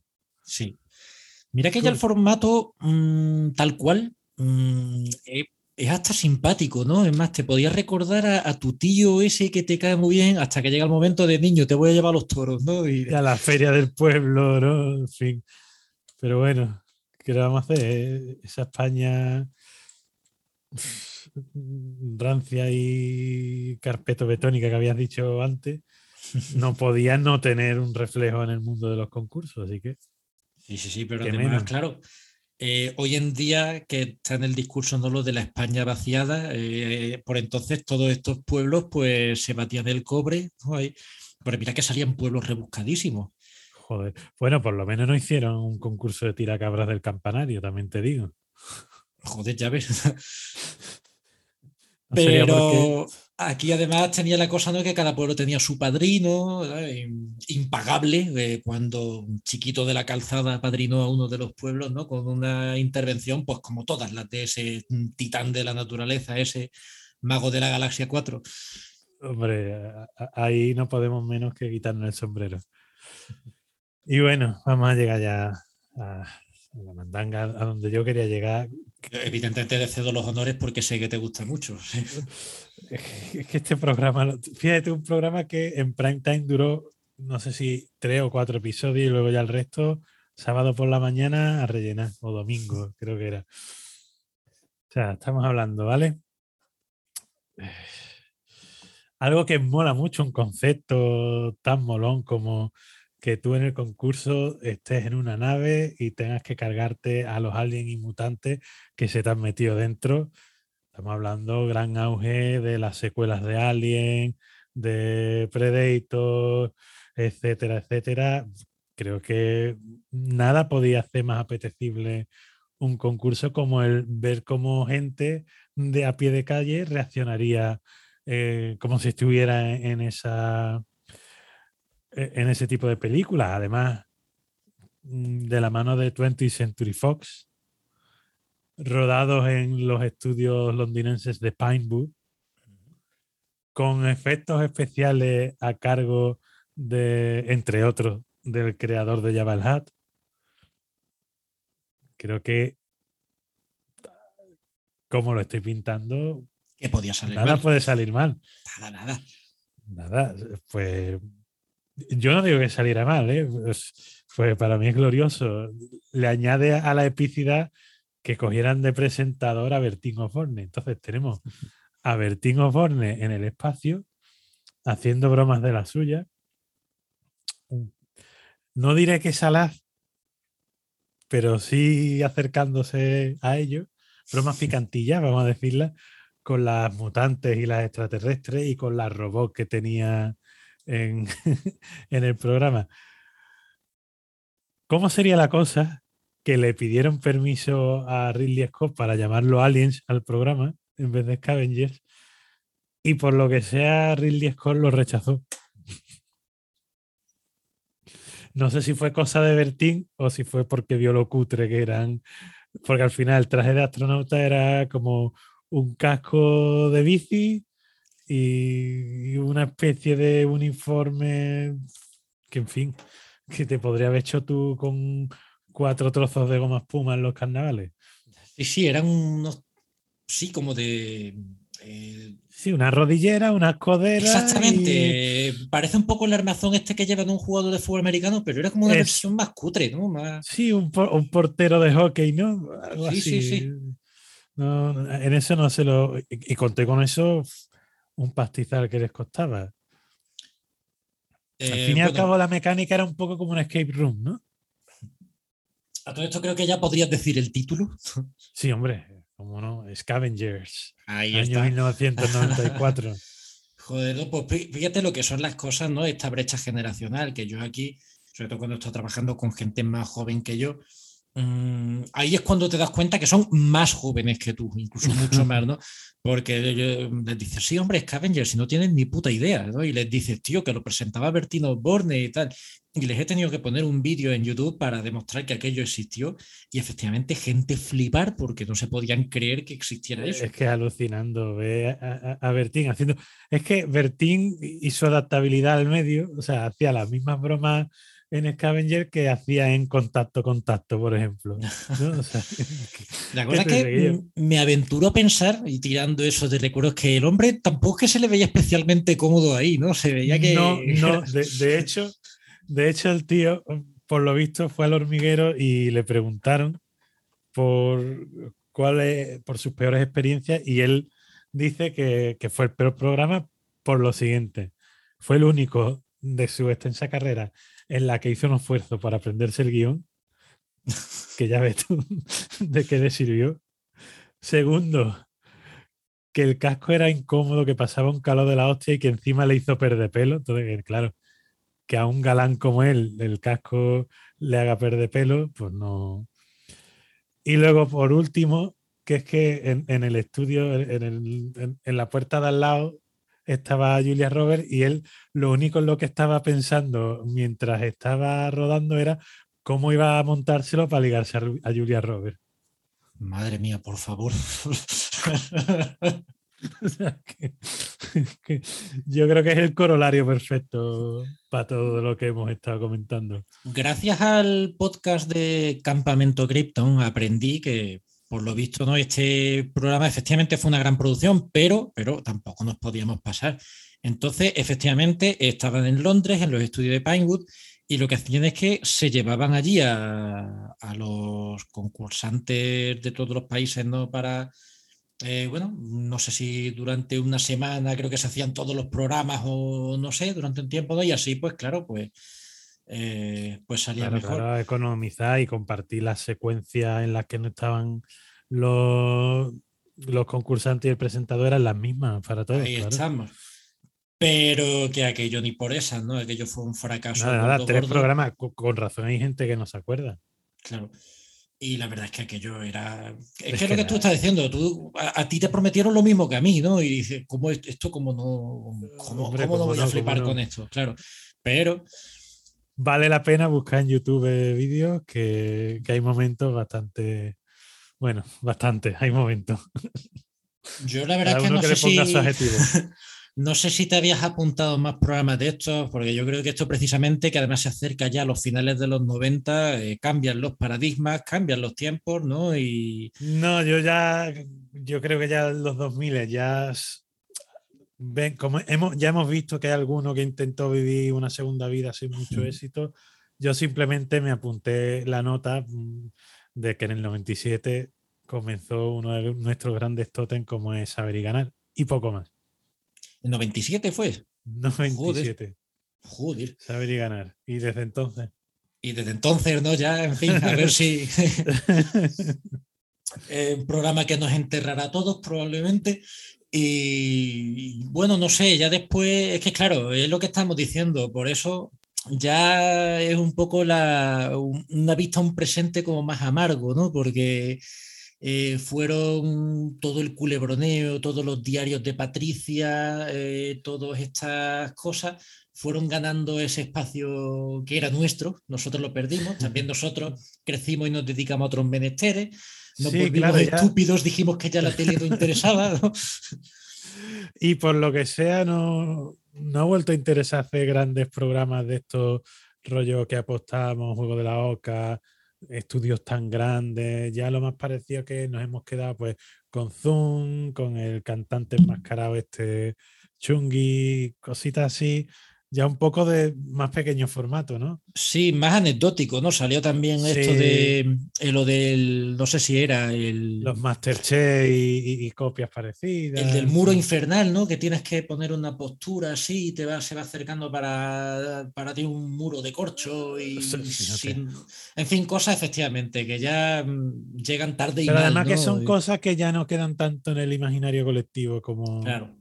como esto. Entonces, claro, también la dispersión de contenidos de hoy día hace también más complicado que haya algo que sea tan mayoritario como muchas de estas cosas que hemos comentado.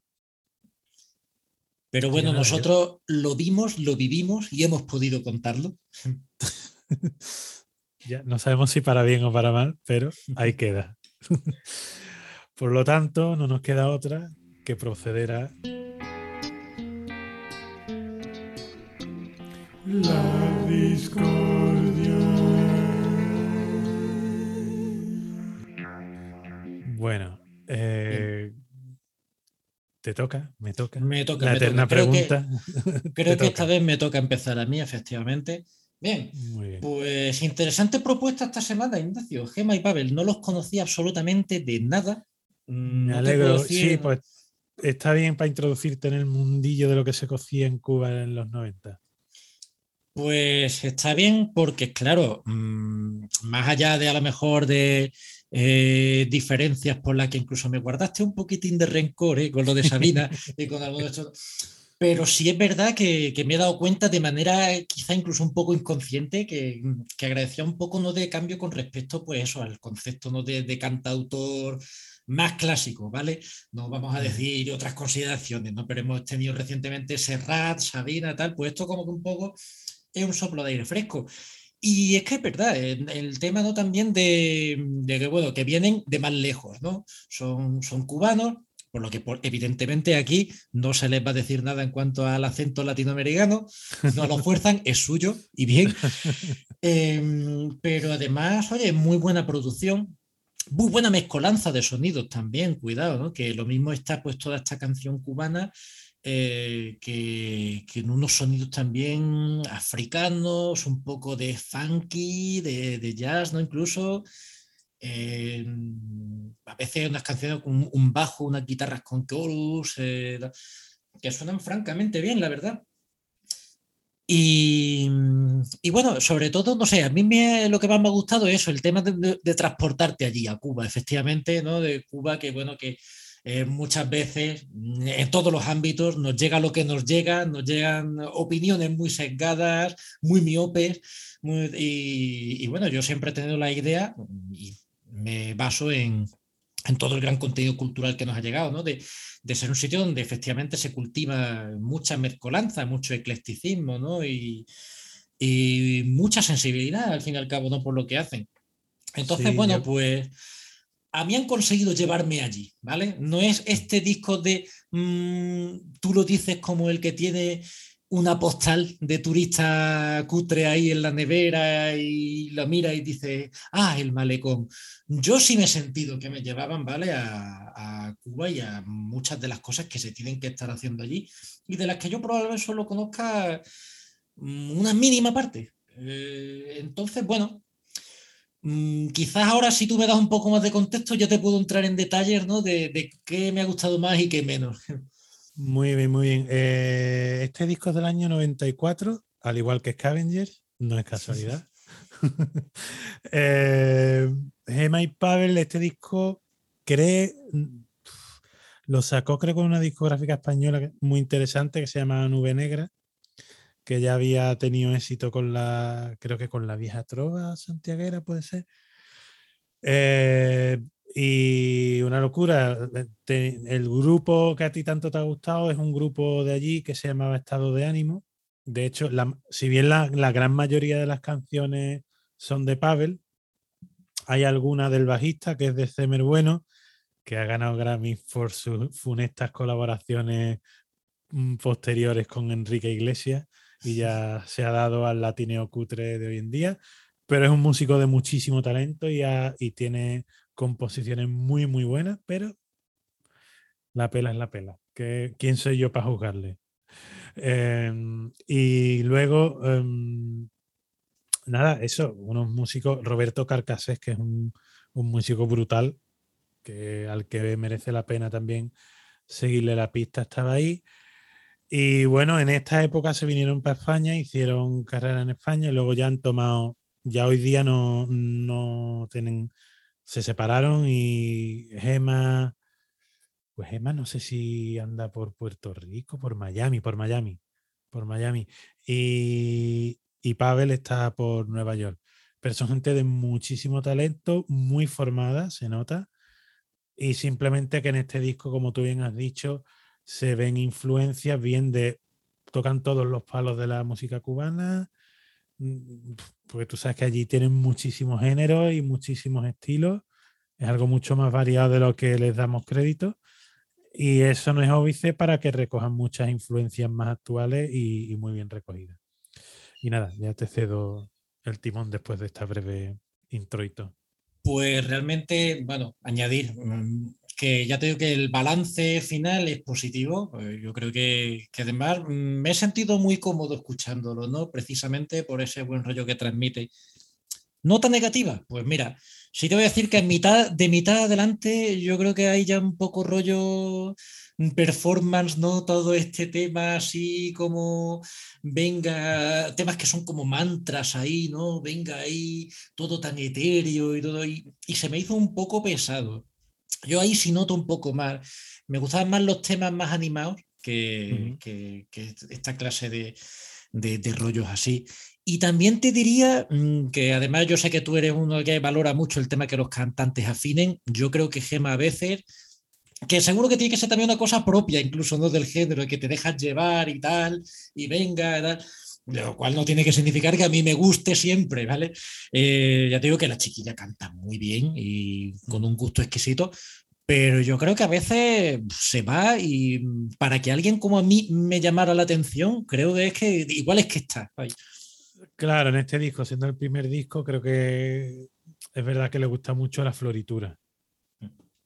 En alguna canción en particular. Bueno, yo no sé, a mí no me a mí no me choca especialmente por eso, pero bueno, puedo entender eh, a, qué te refieres.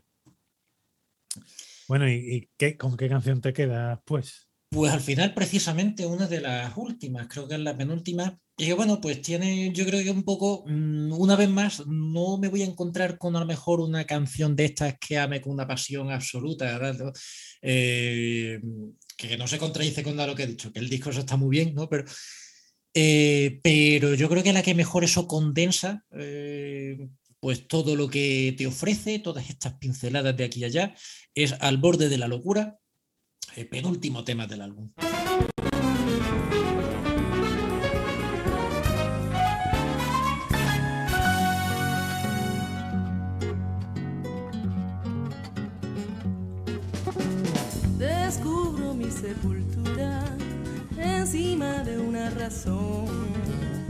Después que toda cordura se fue por un puente, se fue por un puente.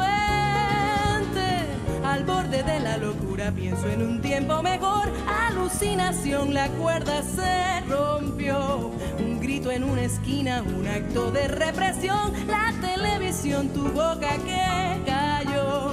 La piedra está en el centro, cerca del sueño, dentro del mundo y no me salva Dios porque ya no está.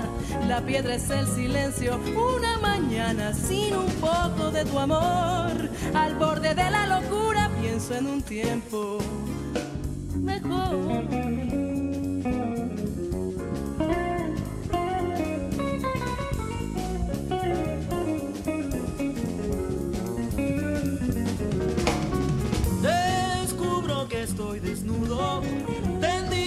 Sobre una cruz, muy lejos de la cordura, soñando mi suerte, soñando mi suerte. Al borde de la locura, pienso en un tiempo mejor, alucinación, la cuerda se rompió, un grito en una esquina, un acto de represión,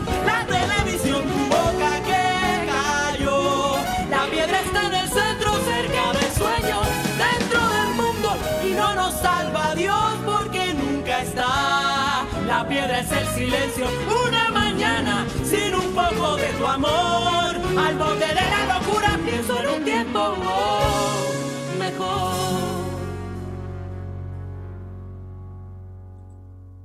Unas letras bastante interesantes y a mí lo, una de las cosas que más me gusta de este grupo, aparte de la riqueza musical, es cómo empastan las voces. La verdad es que sí, porque además, mm, escuchándolo, dice, esto no tiene que ser fácil de cantar, ¿no? Es una melodía un poco eh, atípica y tal. Y, Sí, sí, total. sí, sí. Absolutamente.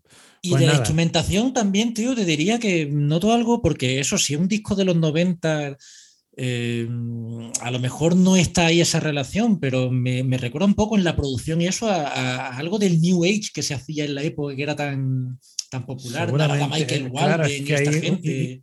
Claro, y mucho rollo de, ¿no? En la época en la que el rollo de la música del mundo como concepto, ¿no? Que ya ves tú qué cosa tan etérea. Pero Sí. hay mucho de eso también, mucho rollo de jazz, su puntillo funkilón en alguna canción. Hay muchita, mucha cosita, mucha cosita. Pues nada, Lolo, ahora yo te voy a pedir que me des contexto sobre el disco a tratar. Ah, bueno, pues eh, pensaba que ibas a empezar ahí, pero nada. No, no, no, eh, no, no, prefiero... Bien, bien. Eh, pues la verdad es que esto es ya tarrito de las esencias, te explico. Eh, Megadeth es una de las bandas más punteras del género, ni que decir tiene. Más con vaya historia. Dave Sí, hombre, yo he visto muchas camisetas y muchas chamarras de Megadeth. Entonces, así es como yo mido la importancia de los grupos. Según Pero bueno. cuántas chaquetas y camisetas haya visto, pues digo, bueno, pues este tiene que ser de los que a la gente le llega la patata.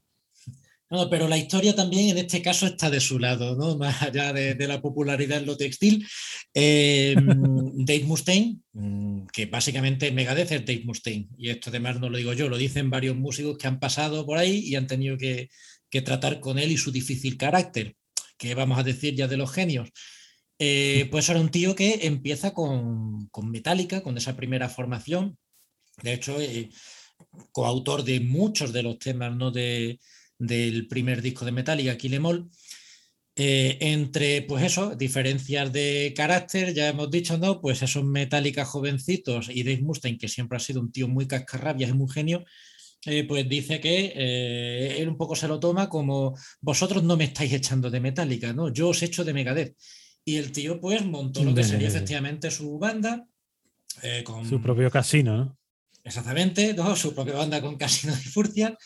Y eh, bueno, pues eh, dentro de, de esta corriente transmetalera, ¿no? en la que ya se estaba moviendo por, por Metallica, lo que pasa es que Mustaine lo lleva, empieza por terrenos más eh, de un metal más crudo, mm, con cierto barroquismo, pero eh, en cuanto a la, por supuesto, a la producción, pero incluso la estructura de los temas es, es todo como más crudo, más sin, sin Ujú. pulir, ¿no? Eh, pero eh, con, con la llegada del Rust in Peace, que este disco era ya del, del 90, cambiamos ya de, de, de década. De hecho, era el, el- el segundo álbum, creo. En fin, Eh, la cosa es que aquí ya todo se vuelve mucho más sofisticado. Eh, for- junta una formación, mm, bueno, quizás la más clásica de, de la banda, ¿no? Con, mira que por esa banda han pasado varios y grandes guitarristas, ¿no? Pero muchos te dirán, y yo me sumo, que el mejor ha sido pues Marty Friedman, eh, un titán, además con todo lo que ha hecho en solitario o con más gente por ahí. Eh, y aquí además es que el nivel de virtuosismo al que llega, mm, por supuesto todos los músicos, pero lo de Marty Friedman, ¿no? Eh, que es un tío que, que incluso ha llegado a reconocer que él ni siquiera a día de hoy eh, sabía explicar cómo hizo algunos de los solos que aparecen en este disco, ¿no? Eh, Y no está del todo seguro si lo puede, si lo puede hacer. Eh, y bueno, eh, pues dentro de lo que es el rollo de Megadeth, si ya en el primer disco era, bueno, mm, desde la crudeza, pero era bastante oscuro. los temas eran, pues, podías tener su historia de terror gótico o historias no alegatos contra políticos.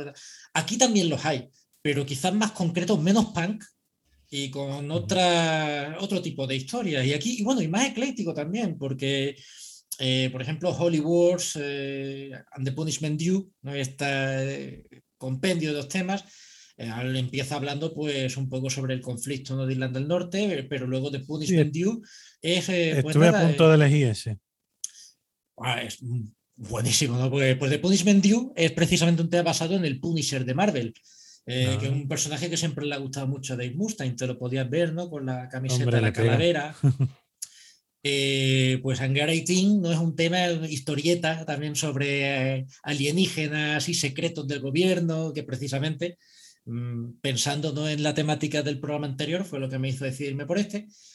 Eh, y bueno, mm, eh, Polaris, ¿no? sobre el tema de la eh, Guerra Fría, eh, en fin. También tiene algún tema ¿no? que trata sobre el tema de... mm, no recuerdo cuál era... Bueno, en fin, la verdad es que en las letras se entra un poco de todo, ¿no? La propia lucha de, de Mustang con sus problemas con las drogas y el alcohol, un tema que ha sido una constante también en su vida a la hora de, de verse Qué reflejado en la... sorpresa, ¿no? Ya, Lo ya, inesperado. No, pero, pero, pero quizá uno de los primeros así Sí, que... la manera de tratarlo, ¿no? Exactamente, la manera de tratarlo, ¿no? De decir, oye, que os estoy contando que tengo un problema, ¿no? La historia no es una historia tan macarra, sino estoy Claro, no voy a presumir de que soy un borracho, sino que digo, coño, es que soy un borracho. Eh, no sé, clásicos ya de la banda Eternos como el Tornado of Souls, eh, que es un tema maravilloso con uno de estos solos complicadísimos que decía. Eh, en fin, ya yo creo que es un clásico y bueno, pues ya me contarás qué te ha parecido. Pues a ver, eh, hagamos recuento, ¿no? Al igual que tú. un elemento en el- que no he comentado mucho, Lolo, pero que también forma parte de los discos es que nunca hablo de las portadas, me he dado cuenta. Y en este Ah. caso, la portada es, es un sí. Portada de bichos feos en un disco de heavy metal siempre va a ser un sí. Porque también te enseña parte del flipamiento y del concepto que hay dentro. Entonces, por ahí, bien. Vamos bien de piru piru. Eh, los músicos, no, ten- no tengo ningún pero que ponerle. Todo está en su sitio, todo está bien medido, que no siempre se puede decir, porque había discos en los que dices, sí, los músicos son buenos, pero a lo mejor mm, se pasan, hay demasiada guitarra, o el batería se flipa demasiado, o, o los arreglos igual no son los mejores para las canciones. Mm, Yo en este caso no veo que no, todo suena muy compacto, todo suena donde tiene que estar, canciones bien estructuradas. mm, Dentro de sus peros que son lo que, los que van a ser, pero pasé los peros los que son, que ya diré. Bueno, creo que las canciones están, el orden está bien pensado, porque muchas veces el orden de los factores sí que altera el producto. Y bueno, hay dentro de lo que cabe hay la variedad suficiente entre canciones, que eso también se agradece, porque había discos que se me han hecho pesados porque me han parecido que una canción es la misma que la anterior y que la anterior y que la anterior. Esta, bueno, se puede diferenciar una canción de otra. Pero claro, a mí es que este género no me gusta. Es que yo cuando toco la guitarra, lo mal que la toco, este tipo de efectitos son los que siempre paso porque no me gustan. Entonces, claro, a mí eso ya me supone un pero a la hora de enfrentarme a este, este tipo de disco y este es una vertiente del metal que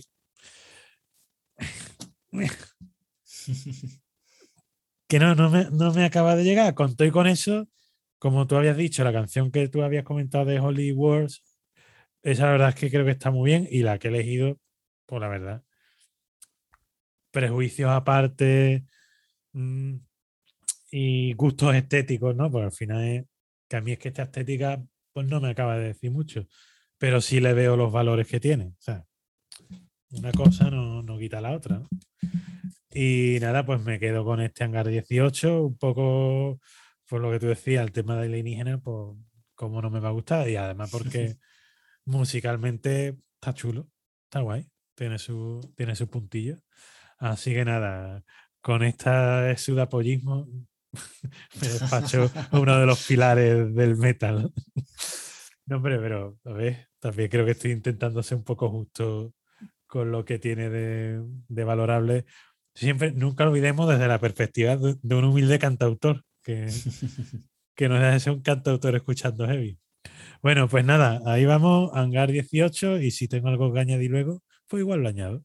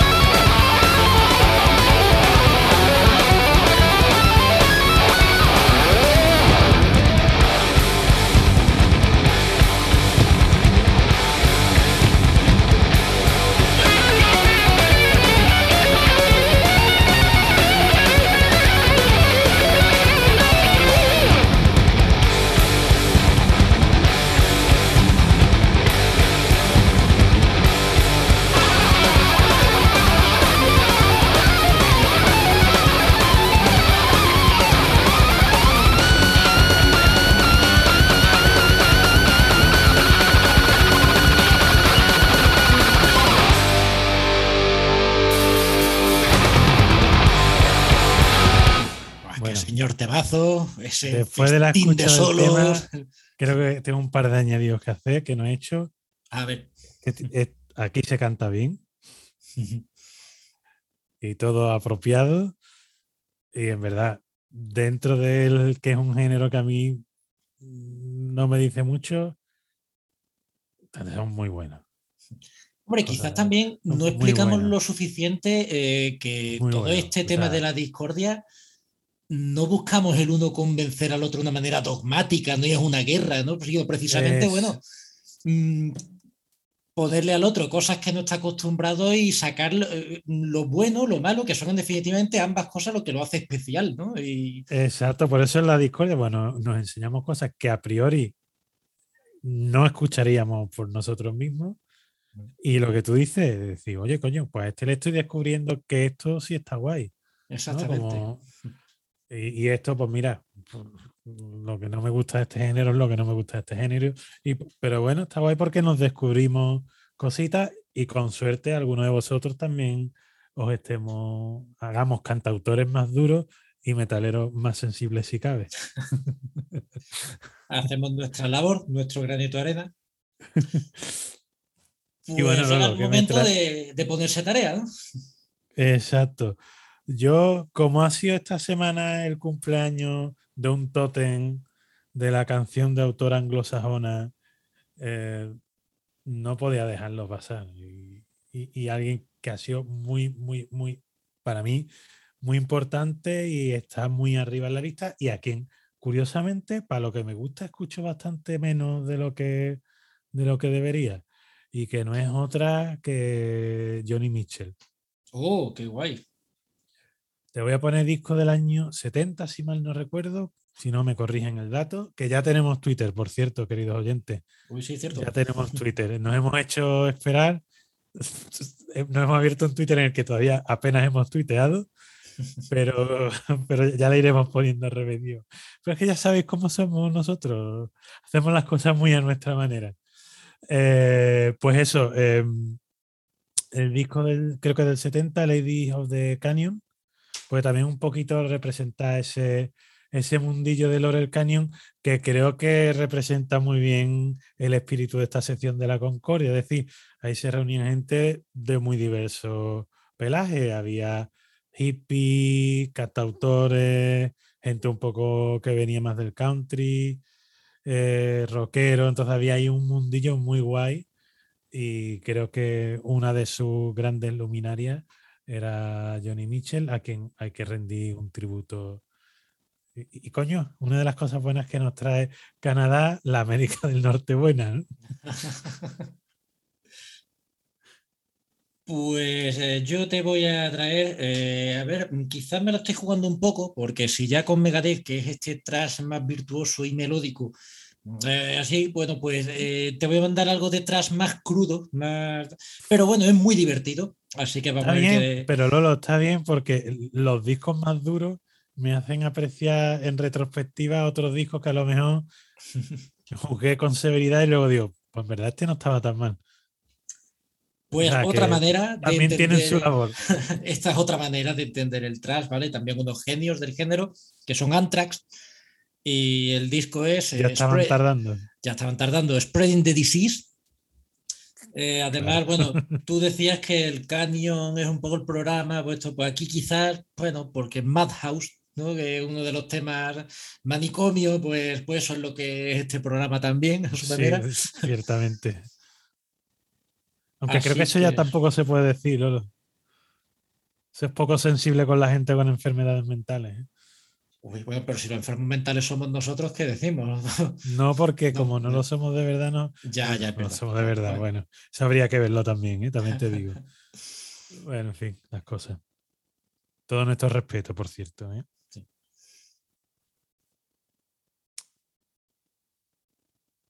Pues dicho lo cual, eh, pues ya nos toca eh, cerrar aquí el chiringuito. bueno, terminar el programa, ¿no? Por cierto nos despedimos nuestro querido público y a los perdedores les damos el juego de mesa del programa y este caluroso aplauso. y eh, pues nada, la concordia. Eh, bueno, pues esta vez me ha tocado a mí traer la Concordia. Además, yo sabía que esto era un poco tirado a tablero, que acertábamos, pero tengo que mencionar que, bueno, que, una de las cosas que normalmente siempre, siempre decimos, o por lo menos a mí siempre me gusta traer un poco ¿no? el programa con el tema de cuando llega la parte esta musical, ¿no? Que, que, que, es la parte más cercana del programa, porque al fin y al cabo siempre lo hacemos pues pensando pues, en las cosas que he hablado toda la vida contigo, con otros amigos que he comentado, con gente cercana, vaya.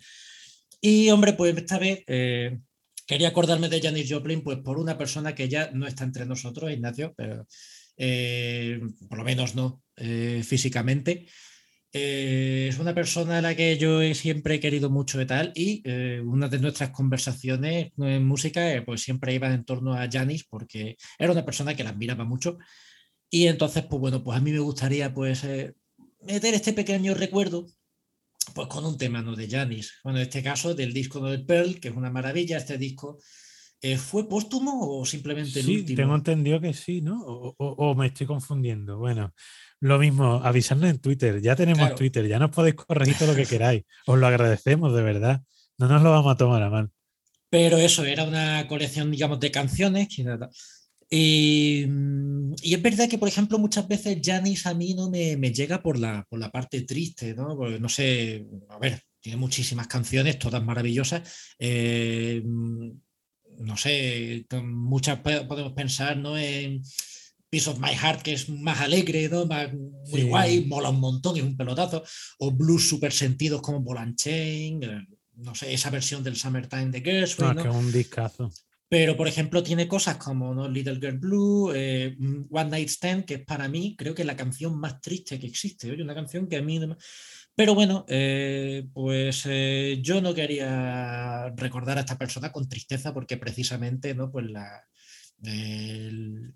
esta última etapa de su vida pues la llevaba con una actitud vital bastante envidiable. Y, además, bueno, pues está esta canción, un gran clásico, ¿no? que es Me and Bobby McGee, escrita por Chris Christopherson, que precisamente son lecciones agradables para la vida, ¿no? de, de recuerdos cariñosos y de, y de bueno, que, que, te animan a seguir adelante. Y... Entonces me parecía, yo creo que no podía elegir una canción mejor, francamente, y antes que pensar eso en tristeza, ¿no? Pues eso, pues en una mirada cariñosa los recuerdos que nos quedan, ¿no? Y en, en una actitud sana, ¿no? Para, para el camino que nos queda eh, por recorrer, pues con, con, la experiencia, ¿no? De haber conocido a, gente buena. Pues yo poco puedo añadir, Lolo, fue que me uno a ese homenaje porque sé de quién estás hablando. Yo no, yo, o sea, mi trato ha sido vicario a través de otras personas. Entonces, por cómo os he oído hablar a, sus conocidos, pues creo que, es un homenaje muy bonito y más que merecido. Así que nada, hasta la próxima semana, castores y castoras.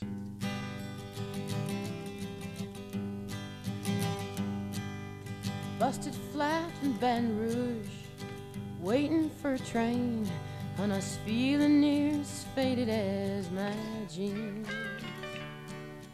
Bobby thumbed a diesel down just before it rained and rode us all the way to New Orleans. I pulled my harpoon out of my dirty red bandana. I was playing soft while Bobby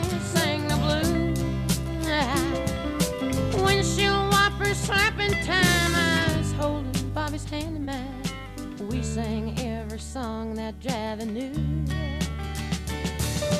Freedom is just another word for nothing left to lose. Nothing. I mean, nothing, honey, if it ain't free. Yeah, feeling good was easy, love, when he sang the blues. You know, feeling good was good enough for me good enough for me and my Bobby